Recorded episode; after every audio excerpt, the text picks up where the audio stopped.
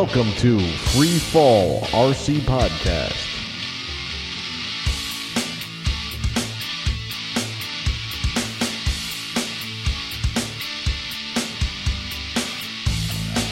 Here we go. Okay. Edit. Kevin, please edit. Seriously, edit. Welcome to another episode of Freefall RC Podcast. Episode 17, Love the Smell of Nitro in the Morning, Part 2, Hellies. We have a special guest here, Kyle Stacy. I'm Steve, and here with me is Kevin. Hey guys. We have a friend and guest host, Chris Rybert. What's up? and a very special and first time guest host, the one Mr. Kyle Stacy. What's up, guys? Hey, how's everyone doing? Good. Good. Good, Hanging good. in there. So, for the folks that might not know Kyle, uh, I guess we could say for those planker guys. Wait a minute Uh, here. Wait. You're gonna call the guys that fly planes planker guys when you got a guy on that flies planes and multi rotors and helicopters. Is there a difference? I I guess we covered that before. yeah, no, Plankers isn't just the specific thing you fly; it's uh, it's the, the, attitude. attitude. Exactly. But uh, yes, so uh, let's uh, let's get to know Kyle a little. Tell us a little about yourself. Yeah, yeah, sure. Uh, I'm 20 years old from Rochester, New York. I've been flying for about uh, 15 years now, 14, 15 years. Wow. Uh, my dad taught me to fly, and uh, I've been going to the field since I was two, and just uh, loved it ever since. Uh, I've been flying all over the world, all over Europe, all over the U.S., uh, Taiwan, pretty much almost everywhere. So it's been a good time. Uh, currently, I fly for SAB, Mhm. BK Servos, uh, the Mikado V Team, Scorpion Motors, Pulse Batteries, um, Hobby Wing ESCs, and uh, OS engines. Wow, all my favorite brands. Nice. That's right. Hey, I'm glad to hear that. I just programmed the Hobby Wing ESC. yeah, how'd it go? It went good. I got a little programmer, and uh, I, w- I wanted to copy one setting from another, and it was the first time I used it. Plugged it in and out, powered it up, and it was great. I really didn't even need the manual or anything. Just went right through. You can see what's defaulted because the default settings have a little asterisk by them, and hmm it was it was awesome. Yeah, those things are pretty awesome. I'm having a really good luck with them lately. Yeah, And they just released an 80 amp and a 130, right? Yep, yep. I've been flying the 130 uh, lately, doing some testing on, it, and that thing is just built like a tank. I have not had it fail at all. It's been awesome. Wow. And if you can't make it fail, then I'm sure 99% of the you know RC community will love it. Wow. hey, you never know. All right, so uh, let's see how's how's everyone been this week. Uh, what you guys been up to? Um, who should we start with? Let's start with Chris. Uh oh, me? yes. It's it's been a busy week, so I finally got around to uh, ordering all those Lynx parts. So I upgraded my Oxy 255, the stretch that I originally bought off uh, Anthony that I Mhm. crashed. I put back to a normal Oxy. Well, I uh, I bought all the Lynx upgrades, so all the red all the red anodized parts, you know, the DFC arms, servo tail servo mount, all the washers, tail pieces, and I restretched it, put it back to a stretch again. Figure with the two Oxys, I've got the Trek and the stretch. I might as well keep them the same size so parts are interchangeable. Um, I got the new Logo 550SX built, made in that, put two flights on that. Nice. As it was starting to snow and rain on me in this lovely weather we're having. Yeah. and uh, I'm a little let down. I bought the kit. It was supposed to come with the two Mikado cheerleaders um, that you they, they see in the video. And it was also supposed to come with an update for the V control to make it fly like Kyle Dow, which it wasn't in the box. Um, every SAB Goblin I've ever bought came with a Kyle Stacy feature in the radio, so I could literally ha- I could literally hand my radio over to Kyle, and all my models flew just like Kyle Stacy. It, it was it was awesome. Oh man. Wow, dude, Um, I'm like so confused already. Planker, Ugh. And and lastly, probably the biggest news to me in three decades is the Piper Cub. The quarter scale Piper Cub for my Papa is on my workbench, and I'm getting it ready for the spring remaiden. Um, Awesome. basically, it's been an entire lifelong dream of mine. I saw it fly when I was eight years old. It was 1988, made in flight. and One of the wings came off. I watched it crash. I cried a lot, and uh, I haven't seen it fly since. I guess my papa's best friend rebuilt it, put a couple flights on it, and it lived at his house for years until my nana got it back.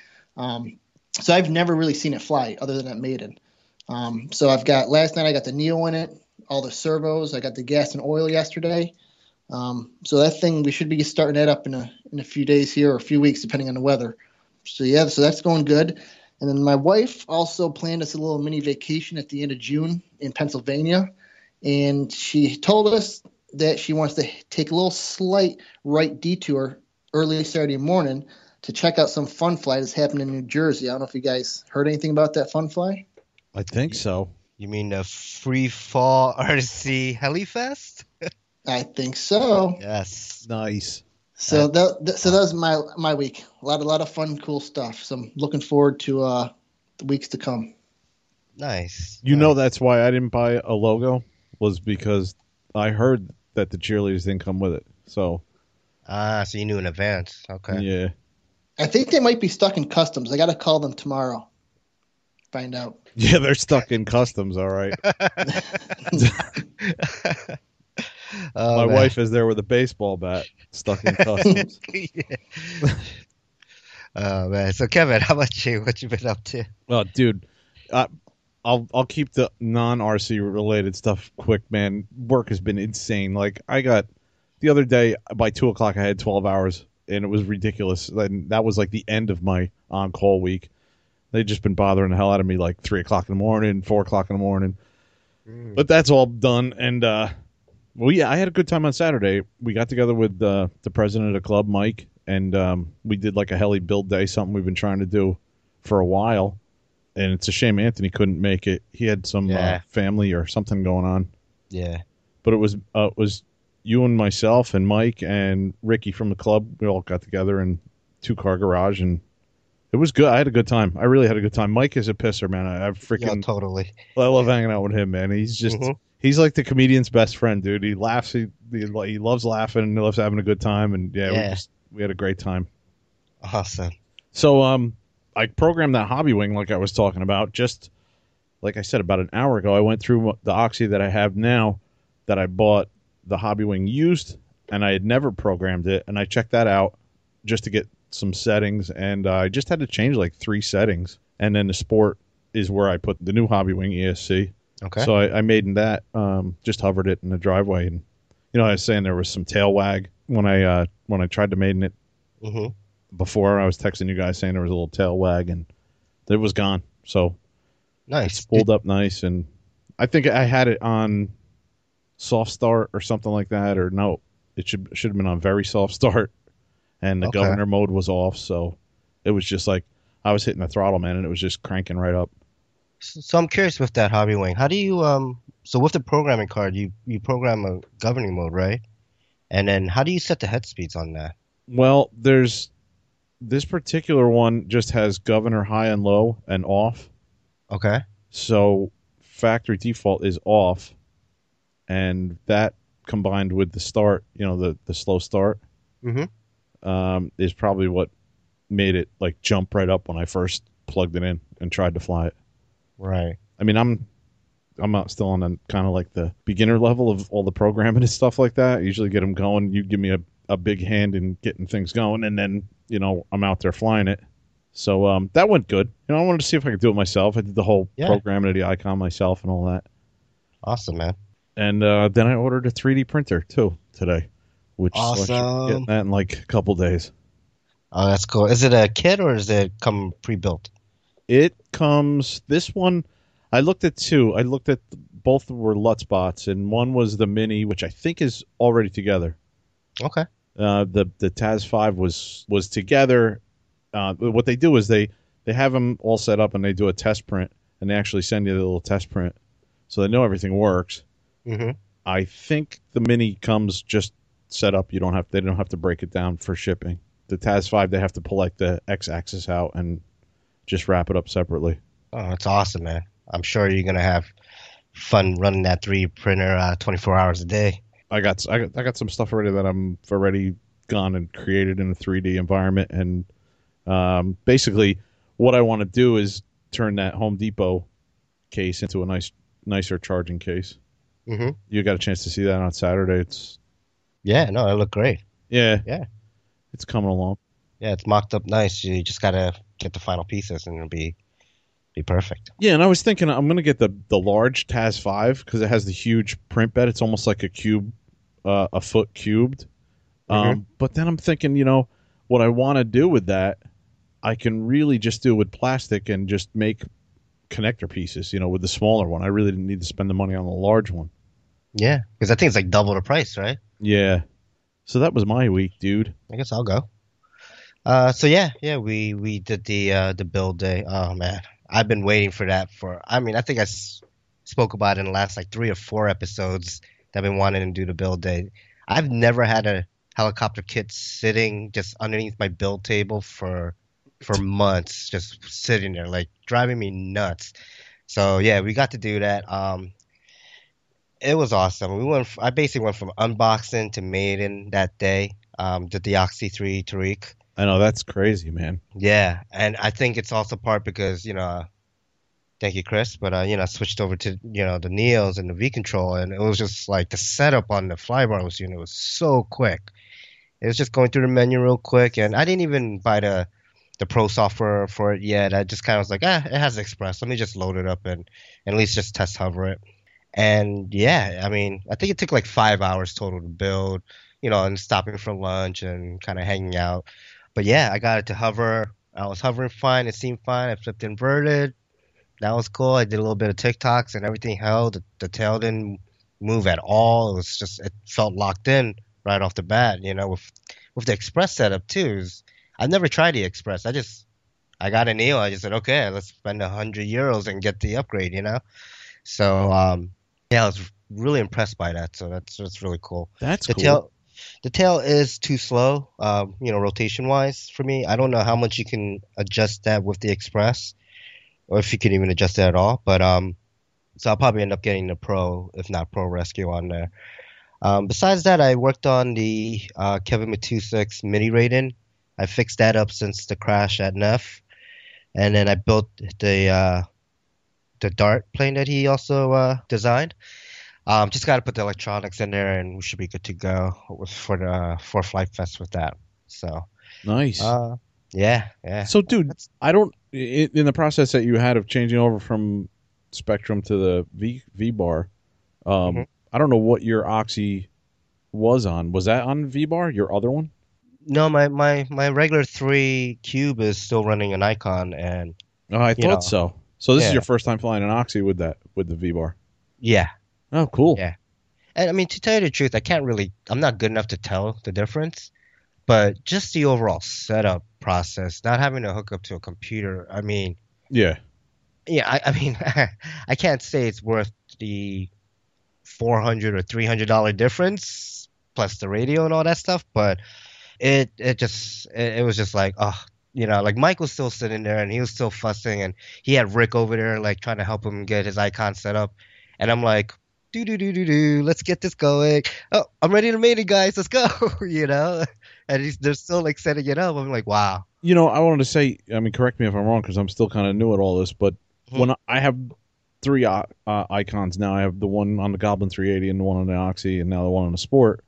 Um, and I just copy in in my radio, just copy that model, and then when I go into the setup for the icon, most of those settings are still okay. You know, where you you know move the sticks back and forth, and it's got to be in the green area Mm-hmm. and all that.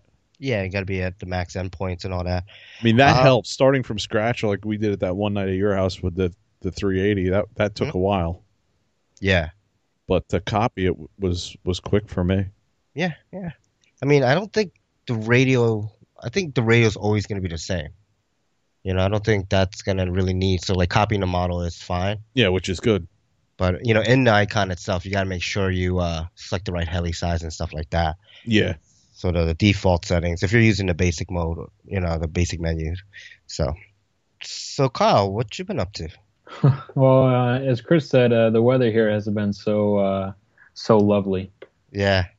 so it's been a lot of sitting around and just uh, working on helis. But right now, I'm just uh, tuning up the nitros, getting them ready for uh, some events coming up, making sure the Black Thunder's all good to go. So uh, Yeah. just getting everything ready and checking them over.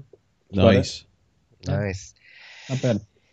All right, so talking about the Black Thunder and the Goblin Nitros, the SAB Nitros, uh, let's kind of jump into our main topic. So, so Heli Nitros. Um, we did, you know, last episode was about nitros and gasser planes. Now we want to kind of go over on the heli aspect of this. So, um, I know Chris, you dabbled in the gasser. I know you posted the uh, was it a, a 630 or is that 700 uh, conversion kit that you had on our Facebook page? That was my uh, Goblin 630 competition.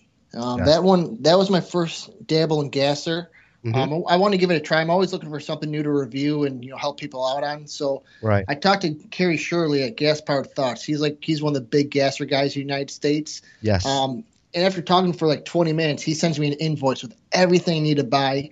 Shipped in about two days. It came in two different boxes. One was all the conversion parts, and then the other one was a 30cc TRM engine and, and muffler. Um, total build time to convert over from my existing flying 630 donor helicopter. It was less than four hours. It was really easy.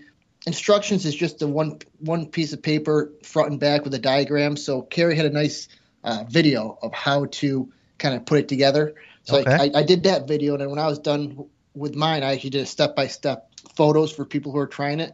But definitely, it was worth the fun. I think all invested, I think it was around twelve hundred dollars for the conversion, the motor, and like all the fuel, starting equipment, um, gas, and, and, and fuel pump. Um, it, it was a fun machine. I had it for a whole season, and, and my buddy Ron's got it now, and he's loving it. Total flying weight is only a pound heavier than the 630, so really flying, other than the sound and some smoke, it didn't really feel that much different. You know, it was a heavy machine.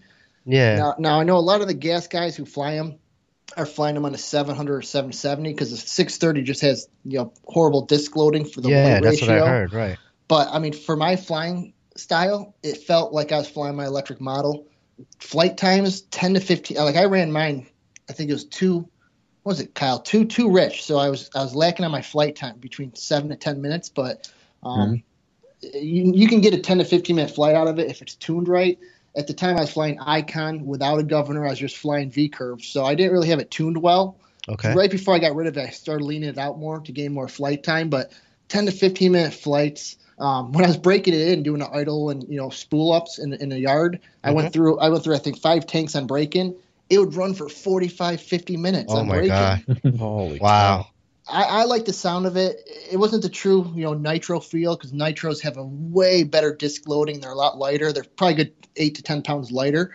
Um, but I had fun with it for a season. The wife and my parents hated the sound of it. I mean, it was loud. It had uh, RJX pipe on it. It was a tu- tuned pipe, so it was loud. A couple of the guys in the club didn't like it. Like we Yeah. got this, we got this one guy in our club who loves going out there in a lawn chair and flying for like a half hour. So I'm like, all right, you know, I'm gonna go up, so I'll go down in the corner here. And the second I start flying, he'd land. Like he ha- he hated when I went out. He'd like, we have the planker types in our club, but most of the guys are, are cool with the helicopters and they don't mind flying with us. Okay. Um, but it was a fun experience. It was, it was, like I said, very easy to build. The, the, the, the CNC parts and the clutch bell housing, everything was spot on. It comes with G, G10 frame conversions, which I was kind of skeptic of G10 yeah. because you know you hear oh it's not as strong as carbon fiber, um, but the, the width of the G10 was really thick. Okay. Um, so I, I enjoyed it. I just got rid of it because it, with the two kids, I can't play with more toys unless toys go. So I'm constantly recycling my fleet to play with the next latest and greatest, and you know do my reviews, take my pictures, and share my experience with people. But Ron is loving the shit out of it. He, uh, I'll post some pictures up when we when this goes live on Friday. Mhm. He put it. Uh, oh, Kyle, what's the pipe called? Is that the power? What the heck is You're The asking one- a nitro guy. I don't know. I know it's I forgot the name of the pipe, but it looks like a it looks like a little KX50 dirt bike pipe. Like it's got a huge tuned pipe that comes out of it. Oh wow. Nice. And, and he's loving the shit out of it. He said he's going to stretch to 700 um, this spring. So is it louder with that pipe on there, or is it just more efficient? Uh, no, it's more horsepower, and it's got it's got a completely different sound. Being a two-stroke engine, mine was kind of like this beefier, rattly tune, and this one has, has more of a two-stroke sound. Okay. Um, and I, and I ran it on the Coleman. A lot of guys ask, you know, what, what I was running on. You can run it on the Power Master fuel. You can run it on normal 93 octane oil mix. I actually ran mine on Coleman camping fuel. Price. yeah. Tell I us mean, more about the Coleman camping fuel. So the reason I went the Coleman route is I don't mind the smell of gas if my lawnmower's in a shed, but two reasons I don't I didn't go the gas route. One, I hate getting gas on my hands at the gas pump because you can't get it off. It just stinks, and then I don't want to transfer the smell of gas onto a eight hundred dollar V control radio for one. right. Yeah. And two, my hobby room is also my wife's office and the kids' playroom. And, and a lot of my nicer helicopters are inside the house. I don't keep them in the garage. Mhm. So if that was running on 93 octane, it's it basically smelled like someone storing a lawnmower in the playroom. Um, so I went the Coleman route after after talking to Kerry Shirley and, and my buddy Tom Welch. They said, you know, try the Coleman. You might not get as much horsepower. Um, at the time, it was 12.95 a gallon. I still did a 32 to one mix with racing motorcycle racing oil. Um, it just burned really clean, not as much smoke. Didn't have the normal gas or smell. It kind of had like a camping site smell, but it, it was clean. I mean, most nitros, as Kyle knows, and the reason I don't do them is I'm kind of a sissy when it comes to my stuff, and I hate grease. And when I flew Yeah. the nitros, it was a mess. I mean, Yeah. if you want if you want to oil your servos, the helicopter does it for you. So with with a gasser, one paper towel, a little little residue on the tail boom, and that's because I was running it uh, really really rich. So if it's leaned out right, you might get a little residue coming out of the tip of the pipe, but other than that, it's a very clean machine. Some guys say, "Nah, I don't like it. You know, I can get more horsepower out of octane or you know normal gas." hmm so be it. You know, with this Cub, I just picked up a gallon yesterday. The new the new Coleman brand that Walmart's selling, I think it was what six six ninety four or seven ninety four a gallon. So it's a couple dollars less than the Coleman. And I'm gonna do the same mix. I'm gonna do the same mixture in the airplane.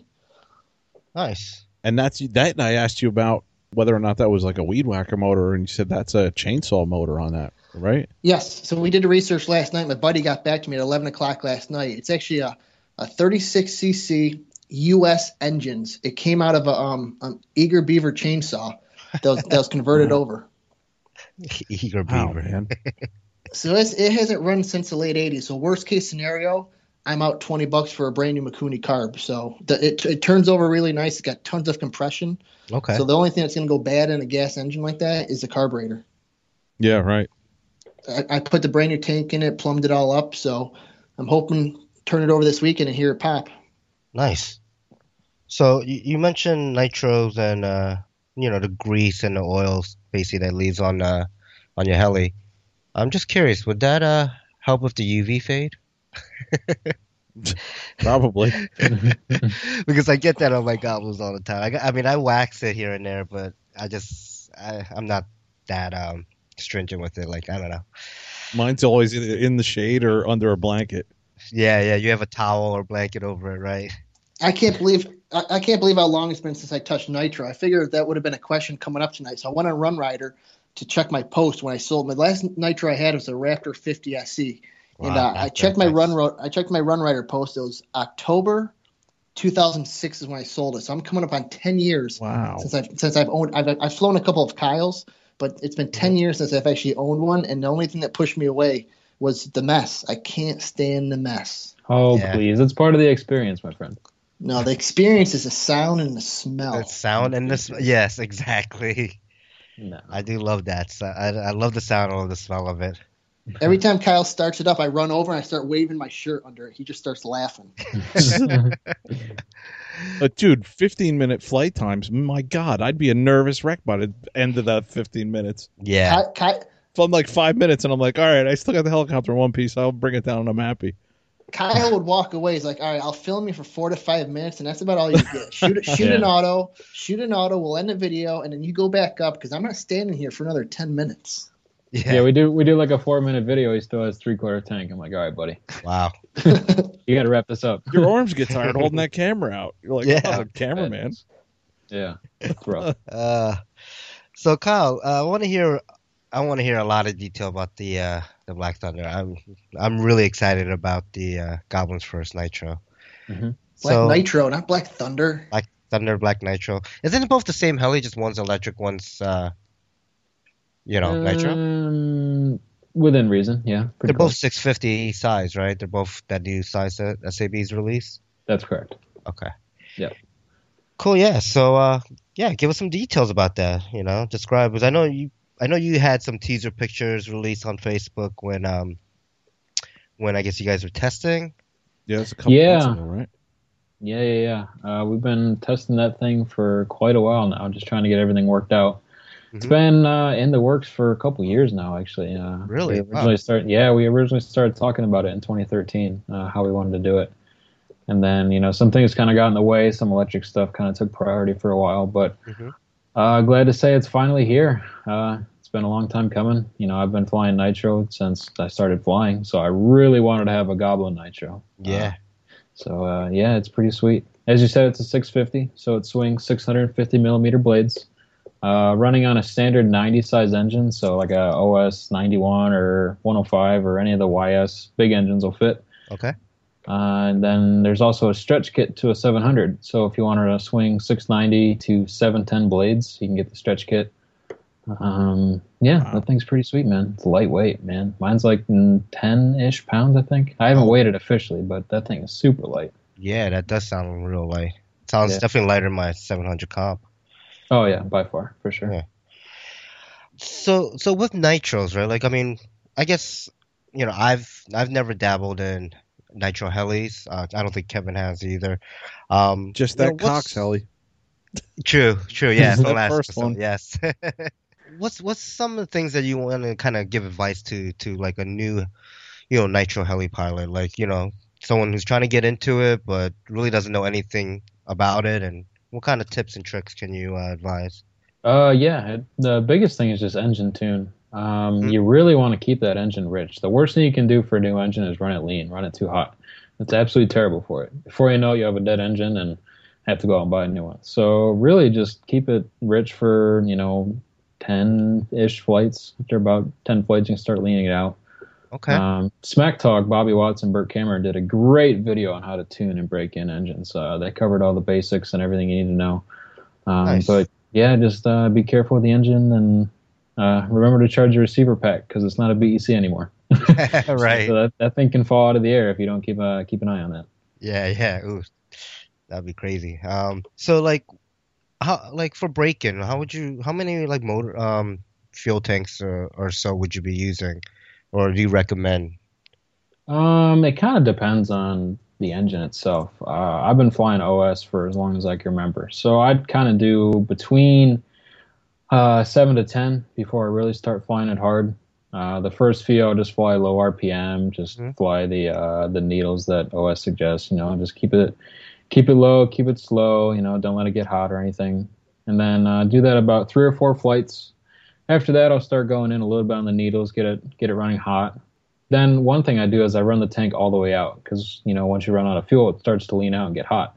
Yeah. Uh, so uh, as you go up in flights, you can get it running hotter and hotter, and then uh, by around flight 10, I get it lean to where it's making good power and being safe on the engine, and then uh, we're good from there. That's about it. Okay. Now, how do you tell the difference between? I know Rich, you would you would tell because there's a lot of smoke coming out. Mhm. How how do you know like when you get to that sweet spot where it's between rich and lean? It's it's a funny thing. It's it's kind of just how it feels and how it sounds. Um, Okay. When it's running hot, it sounds kind of tingy, kind of like uh, Chris's gasser did when it was idling. Um, Okay. Almost like yeah. it's detonating. Yeah, a little bit. And then, like, if you start beating on it and the smoke goes away, that's a real big red flag that you're running it too hot. Oh, okay. And then, uh, just another thing is like temperature. If you touch the back plate with your finger and it kind of burns your hand, it's running too hot. but yeah, if you hit throttle hold and it kind of dings and doesn't come right to idle, then it's running hot as well. So there's just a few uh, few things to look for. Okay. So with nitro helis, is there um, is there two stroke and four stroke, or is it just all like two stroke? Or, yeah, it's just all two stroke. There's only really one uh, one kind of engine you get. Okay. There's actually a question that my uh, our club president had. Now he- he heard about this uh, on a helicopter. You can hook up some way to have an in-flight mixture, so you can actually just uh, lean it out or give it more. Yeah, Is is there such thing? Like I'm It was popular a couple years ago. It's not really something we do anymore, but there was something you could put on the needles uh, and put a put a ball link on it and have a servo on there. oh okay. You just plug it into an open channel somewhere, and you can just put it on like a knob or something like that, and lean it or richen it as you fly. I feel like I would hit that knob by mistake and Pop. just lean it all the way out and kill Yeah. your engine. see a connecting rod and a piston just come shooting out the side of the heli. exactly, exactly. It sounded Yeah, so- feasible when we were talking about it. Like that you could do that pretty easy. Yeah. Oh yeah, yeah. It was popular some years ago, but it's not. Uh, people don't really do it anymore. And is there any like special maintenance you have to do with nitro helis compared to say for a nitro plane or a nitro car? Um, not really. I mean, I just check the bearings every six months or so, just make sure they're not, uh, you know, going bad or anything like that. Check the ring. Mhm. There's nothing really special. Um, the only thing that I like, like ritually do is I leave fuel in the tank all the time. Uh, Okay. That's just because I use a fuel magnet. And for those of you that don't know, that's just a pickup in the fuel tank with a piece of foam around it, so that you can fly every last drop in the tank. And if that ever gets dry, then it starts to wear out, and you know it's just it breaks down. So I just Okay. I leave I leave fuel in it all the time to keep that wet and uh, keep the uh, the tank uh, O-rings wet as well. Okay. So going back to the black nitro, um, I, I thought the design was quite interesting as far as the m- placement of the motor and the gas tank. Mhm. Um, you know, compared to like the Leviathan conversion gasser, where like the engine is basically, and where most nitro engines are kind of like right smack in the middle, um, Mhm. in line with I guess the the main shaft or the, you know, the center of the heli, the center of gravity, Mhm. and then usually the tank on the outside. And I, I found it very interesting that Goblin or SAB went with the other route, keeping the engine on the outside and then tank in the middle. Um, Yep. Do you know why they decided to do that? Like, Yeah, yeah, that was actually done on purpose. Uh, the engine is far out because it's the two stage, so it has the same motor belt that Mhm. uh, the electric Albin has. okay, And then uh, the fuel tank's right on the main shaft. And the reason for that is as the level changes, your CG doesn't. that's what I thought. Okay, Yeah, from beginning to end, it's going to pirouette the same. It's going to roll pretty much the same because the fuel level level's changing a little bit. But uh, it's just so from be- beginning to end, the CG doesn't change. Ooh, Nice. Wow. And that, that engine in front, Kyle, too, that's kind of compensating for the heavier carbon fiber tail boom, right? Like us shifting our batteries forward. Um, yes and no. It's actually out there to just for balance in general. Uh, they actually changed the boom a little bit with these kits, and they're lighter overall. Mhm. But uh, it, it's just out there for balance since the tank uh, is kind of far forward now. I watched Kyle's video when he was talking about the you know the black nitro. I love how easy the engine comes out for maintenance. If you have to swap motors Yeah. or, or change pistons, I mean, what is it, Kyle? A couple bolts and a belt, and the, the whole engine's in your hand. Yeah, it's four bolts, and uh, the whole engine mount comes out. So the uh, the engine mounts to two metal plates, which mount to the frame with four bolts. Uh, four bolts, and you have your whole engine in your hand. Wow. That that's nice. That's awesome. So if you ever need to pull it apart, and if you need to look at the fan or the clutch or anything on the inside of the engine, it's four bolts and it's out. Um, during your testing, has anyone put one in? Because having the engine in the front seems like a sure way that I'll break that engine. uh, yes, it did go in. Um, not by myself. I'm not going to name who, but uh, it did hit, and it did hit on concrete. And uh, I have seen a lot of comments and heard from people that they're worried they'll break engines. But Right. This one hit almost full speed, uh, right on the nose slash side, and uh, all they did was break the fan shroud. The engine's perfectly fine. wow. Wow. Yeah, it actually happened twice, coincidentally. Same And, uh, person twice? yeah, yep, same person. Oh, wow. Was it the same maneuver? Uh, I don't know. I wasn't Oh, there, but oh, I- okay. I just heard the horror story. Uh, Wow. When when you're flying, I guess when you're flying nitro helis, I mean, like if you have if the engine cuts out, I mean, you just kind of auto it, I guess. Um, I don't know. I'm just I, f- I feel like it's a little different than airplanes, right? Because airplanes they glide, it's kind of easier. I mean, in your nitro days, do you, do you have a lot of times where like the engine will cut out? um, it's pretty rare. Um, usually they give you at least a couple second warning while they'll start popping or they'll go lean, and you get a warning before they shut off altogether. Oh, okay. Um, I've only had it happen once or twice, and I've been able to auto it down, so it hasn't been an issue. Okay. when you guys were testing, did you did you try that? Well, auto rotation? Yeah, did you try that at all, or Oh yeah, did pretty much everything I could, and uh, that thing autos really well. Since it's a nitro, we're not running the motor belt as tight, so there's really not too much drag in the system overall. Oh, okay. So yeah, I think it autos pretty much like any other nitro, in my opinion. That was one of my key points to bring up to Kyle. I have him discuss disc loading, disc loading versus weight ratio, because I know of all the thousands of autos I've ever seen Kyle do and the ones I videotaped, I think is probably the coolest autos ever that I've witnessed him do are with the nitro because his hang time, he shuts that motor off at like 500 feet. And I Mhm. swear to God, some of these past nitros he's owned, I feel like he's up there for two minutes doing acrobatic autos. So, Kyle, do, there, there's definitely with a nitro, it's a lot lighter towards the end of the flight. You Mhm. think you get better hang time and disc loading with a nitro versus a heavy electric model where the battery weight never changes? Right. Oh yeah, like you said, as as you fly, the more you fly, the lighter it's getting. And by the time you're done, that thing probably weighs like eight pounds ish, somewhere in there. So if you're swinging six nineties or even seven tens, I mean that thing is super light on the disc. So it, as long as there's no road drag in the system, you can hang out some serious autos and even regain some head speed if you know what you're doing. So I Wow. guess yes, I didn't know that. I thought it, a heavier heli would be better for autos because you know it'll basically gravity will pull it down quicker. You can go more negative pitch. You get that head speed up. Um, but yeah, so I'm guessing you're saying that the lighter birds actually auto better. Yep, the lighter bird. So if you can get like a super light 700 or like a nitro and run like Mhm. 710 blades, that's pretty much the perfect combo for autos. Yeah, awesome. Wow. You can get some good hang time and do some cool stuff on the way down. Well, I remember the one day we were out there was like a Sunday. It was you, myself, and Devin. We were bored, and Kyle was just sh- shooting autos for like ten minutes. And um, we we stuck a table we stuck a tabletop out in the middle of the field. You know, a little four by six tabletop. And Okay. Kyle's shooting acrobatic autos and still had enough hang time at the end to come in like an airplane, make a 180 turn, and set it down on a tabletop. Like 10, 10 autos in a row every time. Jeez. Wow. I mean, I'm still a heli noob, and I can't like I don't know. I I, I love my helis enough to like I don't want to just you know cut the engine and and try it. You know, from like from real heights, like ten feet, fine. You know, maybe I'll break Yeah. a skid if I do it wrong, but you know, I mean, I see you guys going way up there. You can barely see the heli. And then that thing just comes like a missile, like coming down, and you do that little half pier at the end, you know.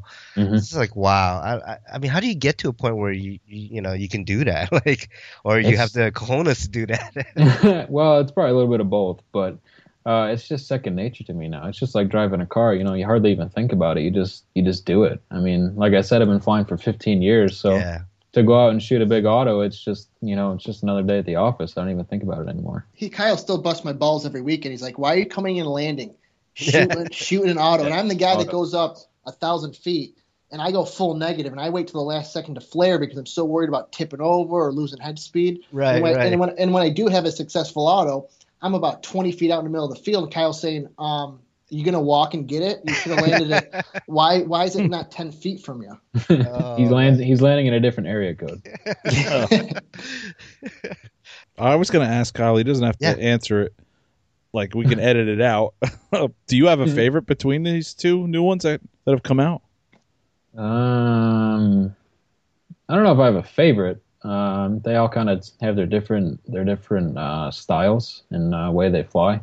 I think the one I fly the most is the Nitro in the 700 configuration. Uh, it just flies so light and so fast and changes direction real well. But Nice. uh, 650 is cool. Has a lot, absolute ridiculous amount of power behind it, and uh, the Black Thunder is pretty cool as well. Nice and light, and uh, I have it set up to fly for like five minutes right now, which is pretty cool. Nice low head speed. Yep. That's Wow. cool, man. They're all just different, different flights for different days. Nice. So Kyle, you know, you know, you and I go out there every weekend, and you know, the, the helicopter flight after, after flight can kind of get repetitious. So we tend to bring out some other toys to play with. You know, you're trying to get me into the FPV. You and I have always gone out there on days and just flown planes for an hour. We sit back in a chair, we tra- you know, we switch transmitters, we just have fun gliding around. Yep. Um, I showed the boys your FPV video last week. Mhm. So tell us a little bit more about you know when you and I are out there on a Saturday and Sunday. What else? What else do you and I like doing to kind of pass the time? Because you know people know you for your helicopter videos and competition, and you know you'll be number one in the world. But I mean, if it if it can hover or fly, this kid will fly the shit out of it. Um, so, so talk about some other experiences and you know your new stuff you're kind of dabbling with because I watched that FP video like five times yesterday, over and over again. yeah, just uh, if it flies, I probably have it. Is uh, probably the best way to explain it. Um, yeah, when Chris and I are at the field, you know, a long day, back to back, you know, we always want something different to do. Uh, so I have some planes, uh, Extreme Flight Extra 300 uh, with a V bar in it, of course. Uh, so that's pretty fun to mess around with. Chris and I have some planes we fly together and uh, stuff like that. But lately, I've picked up the FPV thing. Uh, it's gotten pretty popular, as I'm sure you guys know. So I'm just kind of dabbling with that, figuring it all out. Uh, to be honest, I'm really not into the whole racing thing. Uh, I tried it before at Bert Kammerer's house, racing him and some buddies, and it's just Okay. not really my thing. Uh, the freestyle thing is a lot more uh, fun for me, you know, doing flips and rolls and flying around stuff, the whole proximity thing. So Yeah. it's just fun. You know, it's kind of like flying uh, F-16, but a whole lot safer and a whole lot cheaper. Yeah. Yeah. Whole lot cheaper. Yeah, a whole lot cheaper, that's for sure. Yeah, I mean, when I watch like the uh, multi-rotor guys like racing around a track, and I'm like, yeah, that's kind of cool, but you know, then like we have members that like they'll like just whip it around and like flip it, axis roll, and then come back and flip it the other like that stuff and the hang time they get with these little quads impressed me, you know? Oh, it's insane. They just build up enough speed, and it's just inertia and just Yeah, hang time. momentum, It's- right. It's awesome, yeah. But there's a lot of good people out there doing it. So, no, not to not to discredit the speed guys. You know, the racing stuff's Mhm. really hard. I had a lot of trouble with it at first, but it takes a lot of skill and precision. But I don't know, the freestyle thing just kind of suits uh, suits what I've been doing the longest. So Yeah, it's just just a different uh, different uh, change of pace. I don't know, something else to play with. Yeah, yeah. I mean, I I, I like that stuff. I want to get good at freestyle, you know, with the quads, but I feel like flying quads, the uh, the, the throttle management is so different than helis. I don't want to confuse myself and then drive in one of my helis. Yeah. you know that that's funny. It's kind of like a a fixed pitch 3D helicopter is the way I think of it. Uh, there's no Yeah. negative. There's no negative at all. So you really got to be careful that when you're inverted, you don't try and cut the power. yeah, yeah, yeah. Just go to mid and just wait to get right side up again. hmm but uh, it's cool. It's different. Um, I don't actually have that much more nitro questions. I think, uh, for the most part, we answered a lot of the the basis of nitro in the last episode. Mhm. Uh, I've got I've got a few more, Steve. do you? Okay, yeah. I'm, go I'm just trying to just trying to think of a few because a lot of people liked that Nitro episode last week. And for Yeah. helicopter guys, I'm just trying to figure out what else we can kind of pick Kyle's brain because again, it's been 10 years for me. So any of my any of my pointers are going to kind of be ancient because the last Nitro it had a fly bar on it. Um, Yikes. So Kyle, I know back in the day I was running. the fly bars. I, I know back in the day I was a big cool power guy. Kyle, I know you've been flying Rotor Rage for years. Um, When guys are starting off, what do they buy for fuel? Because they're not buying, you know, 10 to 30 percent airplane fuel. They're not buying car nitro fuel. What percentage and what what fuels can people expect to buy and for for a helicopter? Yeah, uh, like you said, it's not airplane fuel, but it really just depends on the engine itself. Um, 30% is the most popular fuel. So there's Byron fuels, there's Cool Power still around, and Power Master, I think it's called VP now, but it's just basically you want just something between 30 and 15%. Uh, right now in the OS 105, I use 22.5% and 15%. Uh, we did a lot of testing with that, and that proved to have more power uh, compared to the 30. So if you have like an OS 50 or a 55, that thing runs absolutely awesome on 30% fuel. Hmm. Or uh, OS 91 did great on 30%. So uh, just look for 15 to 30% in uh, any reputable brand. Be good to go. Is there an octane difference between helicopter nitro and airplane nitro? Is that why you can't run one versus the other? You know, I'm not totally sure. I think I asked Byron's back in the day, but I don't. I think there is some sort of oil difference in them. Oh, uh, okay. but I'm not. I'm not totally sure. So, so another good question, Kyle. You've got a guy. He doesn't mind getting his stuff all greasy and messy. He wants to try nitro. I've seen you fly almost every size nitro from the beginning. So, guy's got a couple hundred bucks laying around. He's ready to take the plunge. What size do you recommend? Do they start with a 600? Do they go full 700? What I know, I know for you, you've loved, you've always loved the 700s because the the hang time. But what mm-hmm. do you think the ideal? Because hell, Jeff in our club is still flying. Is I think it's a 600 nitro, and he loves that thing. Do you, you do you think smaller, bigger? What what do you think? Well, of course, I'd love to sit here and tell you to get the new Goblin Nitro, but uh, really, I think the best size to start with is a 50 or a 600 Nitro. I mean, they're super cheap.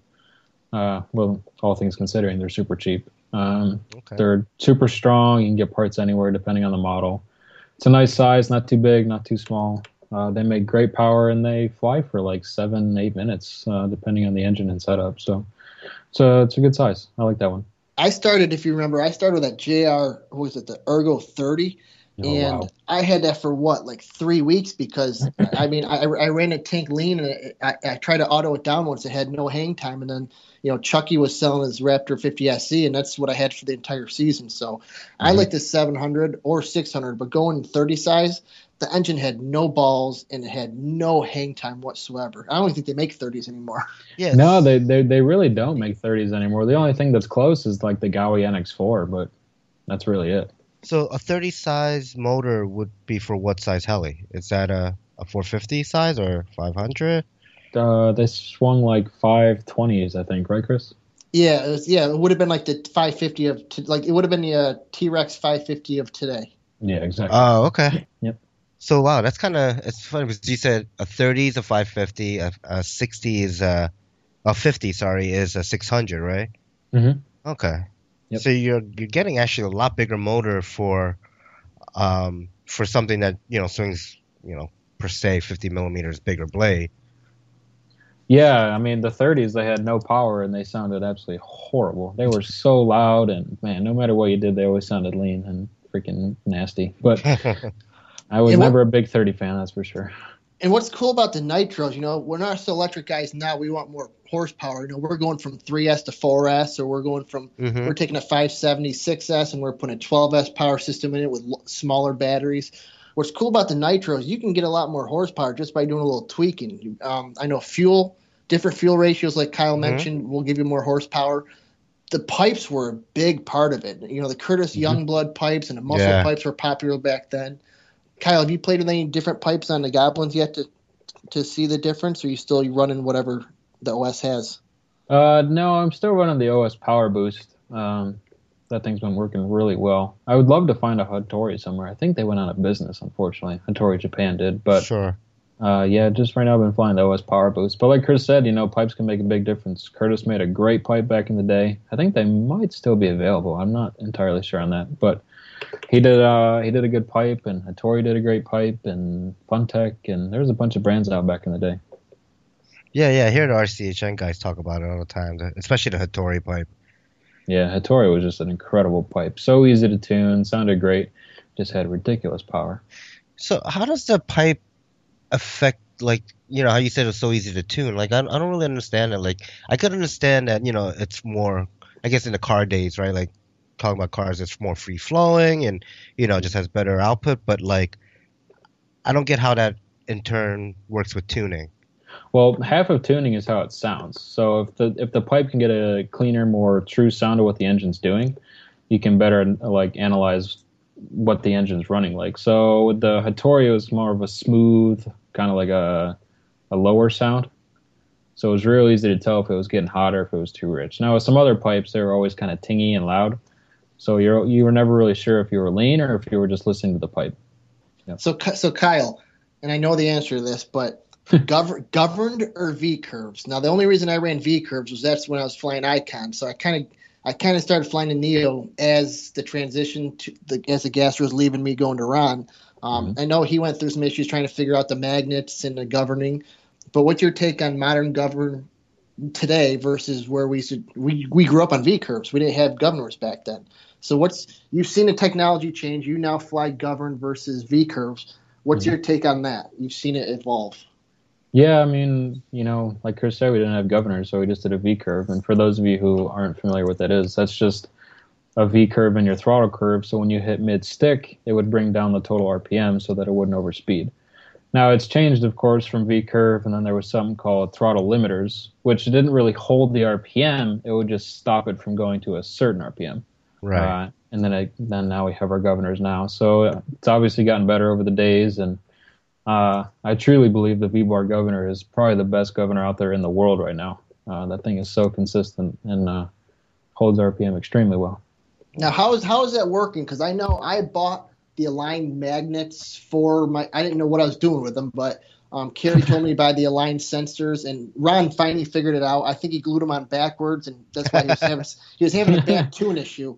And then um, Drew finally got the Goblin, you know, flying for him. But what what how is the sensor actually working? It's it's hooked to the flywheel or the engine, or what is it? How is it getting? It's getting what is it? A magnetic pulse off the flywheel as it Yeah, I wanted to ask that. How does a nitro engine actually govern itself, or like how do you get that to work?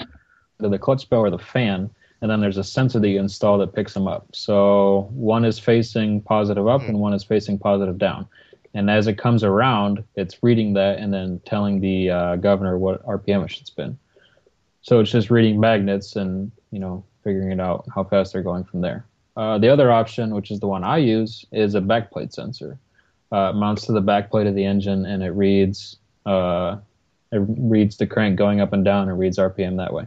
Oh, okay. Spektrum makes one. Oh, nice. Um, so you know how like in a V control you set your sensor and stuff. Like how does how do you how would you program that with uh, the backplate sensor? Yeah, with the V bar, it just asks you for sensor config, uh, Right. sensor configuration. Which, if you're using magnets, it's just how many magnets you're using, which usually you use two. And then for the backplate sensor, you just tell it you're using one sensor. That's all you need. Oh, okay. Yep. And then you just tell it the gear ratio, and uh, I think that's about it. Is there a difference between nitro and uh, electric setup as far as the flybar controller goes? No, nothing at all. So it doesn't know it doesn't know any difference. Okay. No, it has absolutely no idea what uh what engine's in it, which is kind of nice. That way you can, if you have like your 700 set up and you really like how it's flying, you can just load the file over and it'll fly exactly the same, within reason at least. Nice. So talking about the flybar now, I know nitro's obviously you know it's a motor. You're gonna get more vibration, right? So is there anything special you need to do with the flybar with controller? Um, I don't know about other units. Uh, I can speak to the V bar that you do not. Uh, they supply some 3M tape, and it Mhm. works with either electric or nitro. Now with the Goblin, we have the the unit pretty far away from the engine, so vibration's not an issue. But back in the day, uh, we would use foam and a metal plate, Yeah, yeah. more foam and some tape uh, just to get rid of all the vibrations. But nowadays, the gyros have come so far, you really just don't need that. Nice. That's awesome. So you're not looking at the logs and getting extreme vibration alert. I don't even look at logs; doesn't bother me one bit. nice. if it goes in, it's probably my fault. All right. Um, Chris, you got any more questions? No, I think we covered it. Um, I mean, it's not that much different than airplanes, other than governor and like like like Kevin just asked. Even with my gasser, the only thing I did was I took out the ESC and I Mhm. just programmed the V curves. I touched nothing else in the icon when I did it. It's the same helicopter, just running a gas motor versus an electric, you know, speed controlled motor. I do have a question. Um, so you know how okay, you have a governor, right? So you know, you said I guess you set a governor gain on the say, say for the V bar because you know that's what you fly. On the Neos, do you you set a governor gain on that? Yep, there's a percentage, and you just kind of tweak it and tune it for the setup. Um, if you go too high, it'll kind of bounce around on the RPM and kind of sound like it's almost vibrating a little bit if it's too high. So how does the V, how does the Neo control the motor to say, hey, you're you're hitting you know max RPM or whatever? Uh, it's just talking with the, the throttle servo, and it's just working together and Ah, reading okay, reading right. RPM reading RPMs from the uh, the go- uh, the governor sensor, like the back plate that I use. hmm So they're just they're all talking together and working together very quickly to to keep the RPM the same. Okay, and and now what about nitro and overspeeding? Um, you mean like the the overspeeds that Bert used to do? Yeah, yeah, or just you know how people do it in electrics, where uh, I think Tao Rojit, he Yeah. he makes that thing like and just like just Man, sounds that- like it's gonna those things, explode. those things scare me so much. I avoid doing it at all costs now. But Yeah, oh, it's just uh, it's just the one way bearing in the main gear or the main gear, or in our case, the the one way pulley on the Goblin uh, Mhm. doing it. So you could, in theory, you could do it, but I don't think it would be as dramatic as it is on the electric. But Mm. I'm just too scared to try it. There's too many spinning things that can fail, especially at that RPM. yeah, yeah. just uh, dangerous. I think I've heard somewhere that like overspeeding your nitro, you'll like throw, you'll like you'll basically break your engine, like you'll force the engine to to go faster than it, you know physically can or something.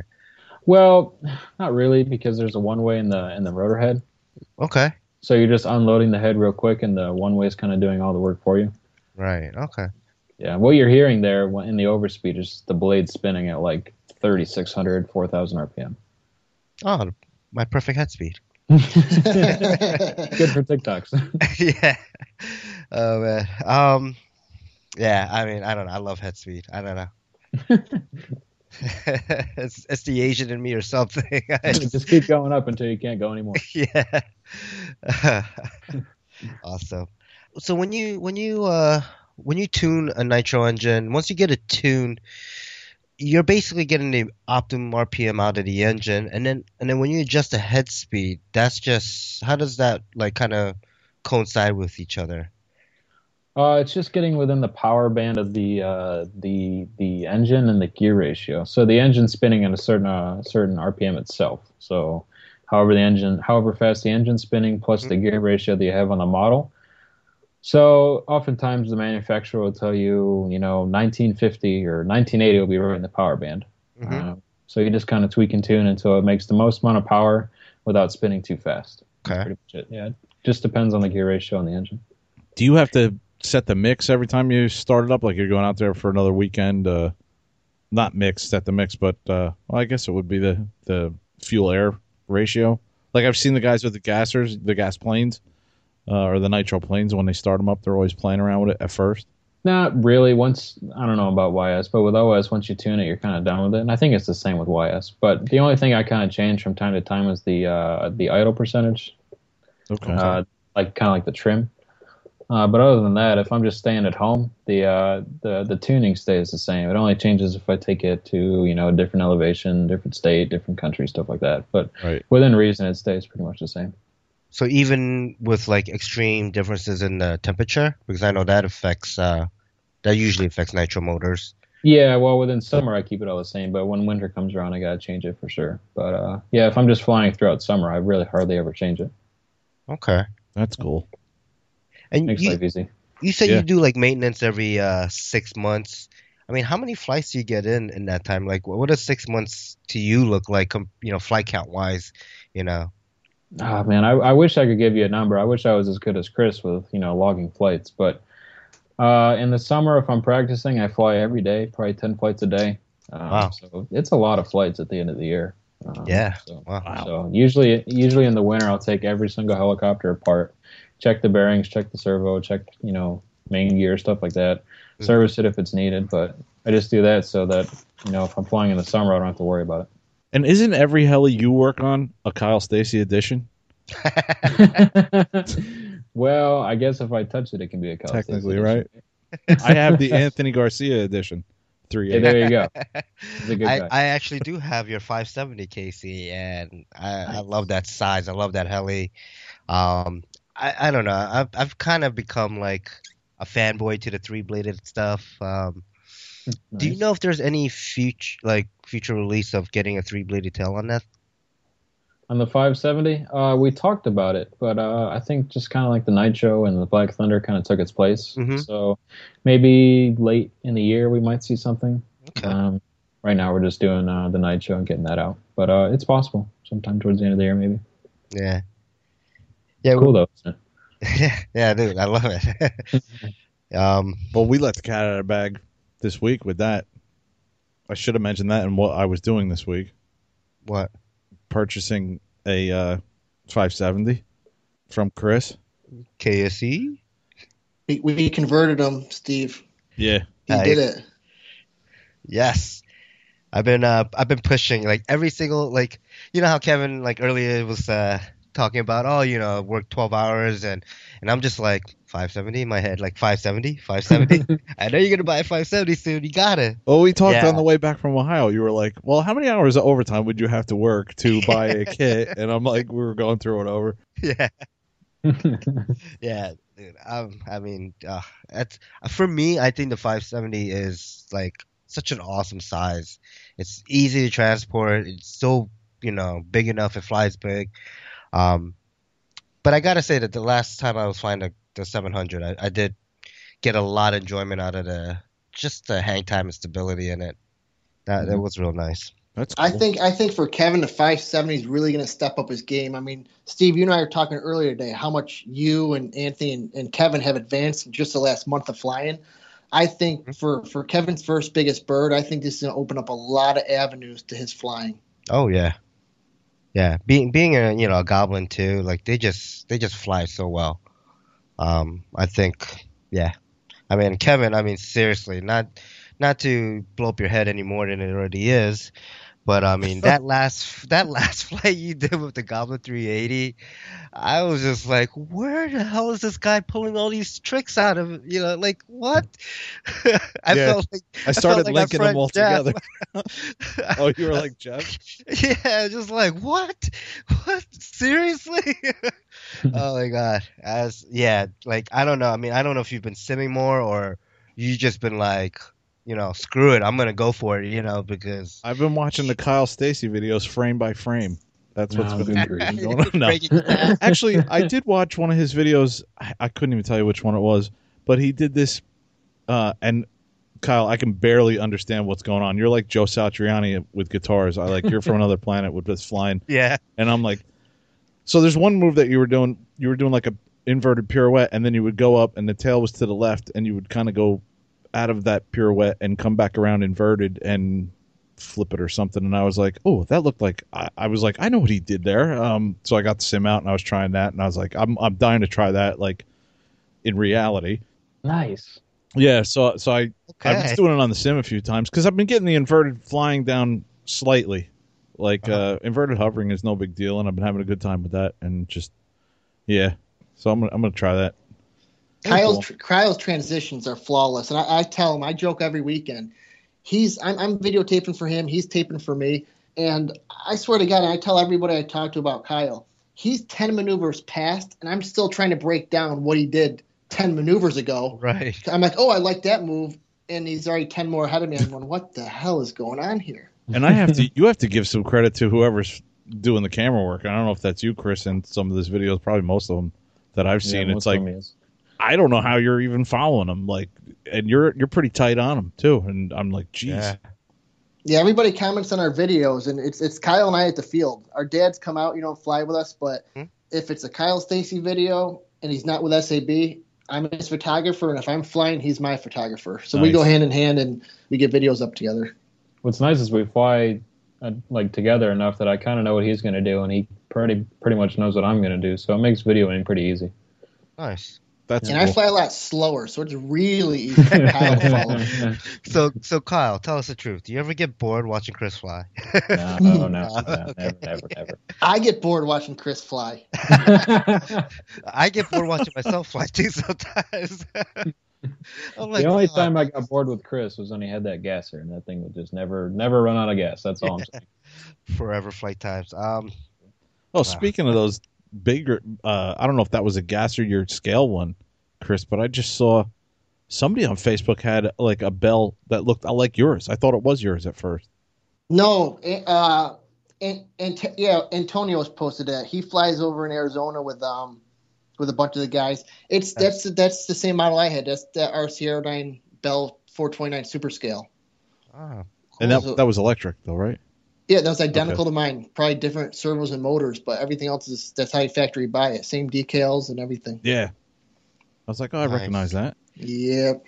so so Kyle, I mean, as far as your flight skills, I mean, you're like like Kevin said, you're just out of this world. Uh, how do you even come up with these moves? Like, I feel like some moves where like I see you now, like I don't know, I can't even describe it because I'm I can't process it in my head, but it almost looks like you're doing a roll but like off axis while you're doing a circuit. Mhm. or like you do like a figure eight and during the transition of the figure eight you kind of do like a little quick roll but the tail looks like it's i don't know i can't even describe it like how do you come up with these moves? You just kind of not bang sticks but like just kind of move the sticks and be like oh there's something cool you know Yeah, pretty much. I spend a, quite a bit of time on the simulator just playing with different stuff. And the main thing that I focus on is getting a core uh, kind of pattern and maneuver. So, like you said, I'll, I'll have a figure eight mm-hmm. and I'll come across the center and do something and then go around the other side. Or if I'm doing a circle, I'll do, you know, something on each, each uh, 90 degree point. So it's just kind of taking something simple and either changing the, uh, the kind of the direction or the axis and I'm doing it on and just kind of giving it a different spin.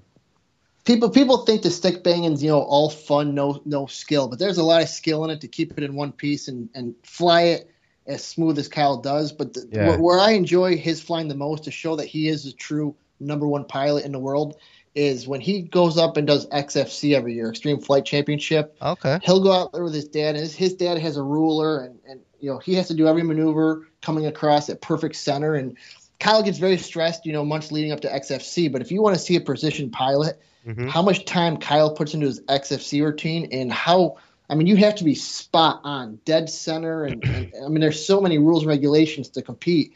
And you know, stick banging. Most people said, "Oh, everybody can stick bang and make it look cool." You know, you can't tell if there's a mistake. But just as much as he's stick banging, watching his precision flying, I mean, it, it's spot on. Well, So thank you. I mean, when I watch his his you know smack like hardcore smack videos, I'm just like, he's precise. He that helicopter is not. There's no corrections I ever see. Like it's like one move to another, like perfect, like you know, just exact. And I'm just like, okay, I already lost orientation, and I would have drove it in. Well, I'm glad to hear that because occasionally there is a correction. I just try and mask it in uh, some way, shape, or form. So I'm glad to see, glad to hear that you didn't see him. cool, cool. So, so when you when you go like getting ready for a competition, right, or or whatever, like how do you how do you like think of your routine? Like how do you develop a routine?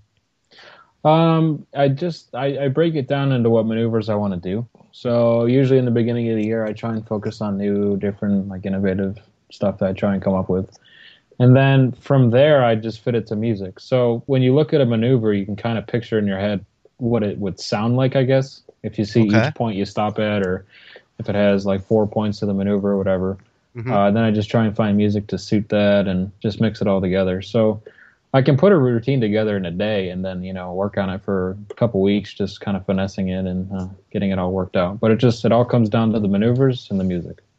Okay. Kyle, for the people who don't know about IRCHA and the one competition, talk real quick a little about what the one competition is and the crazy. I mean, every year in the past three years, people have stepped it up, stepped it up, stepped it up, and you've won. You've now taken it. You're the first person I think ever to win it two years in a row. And last year you had to catapult, you had to smoke, and and tell people a little about what the one is and how the hell you and Bobby and all the crew come up with these crazy ideas. well, the one competition is something that's done at IRCHA Mhm. uh, on Saturday. You get uh, seven minutes to put together a flight. Can use multiple helicopters. You can do you know special effects.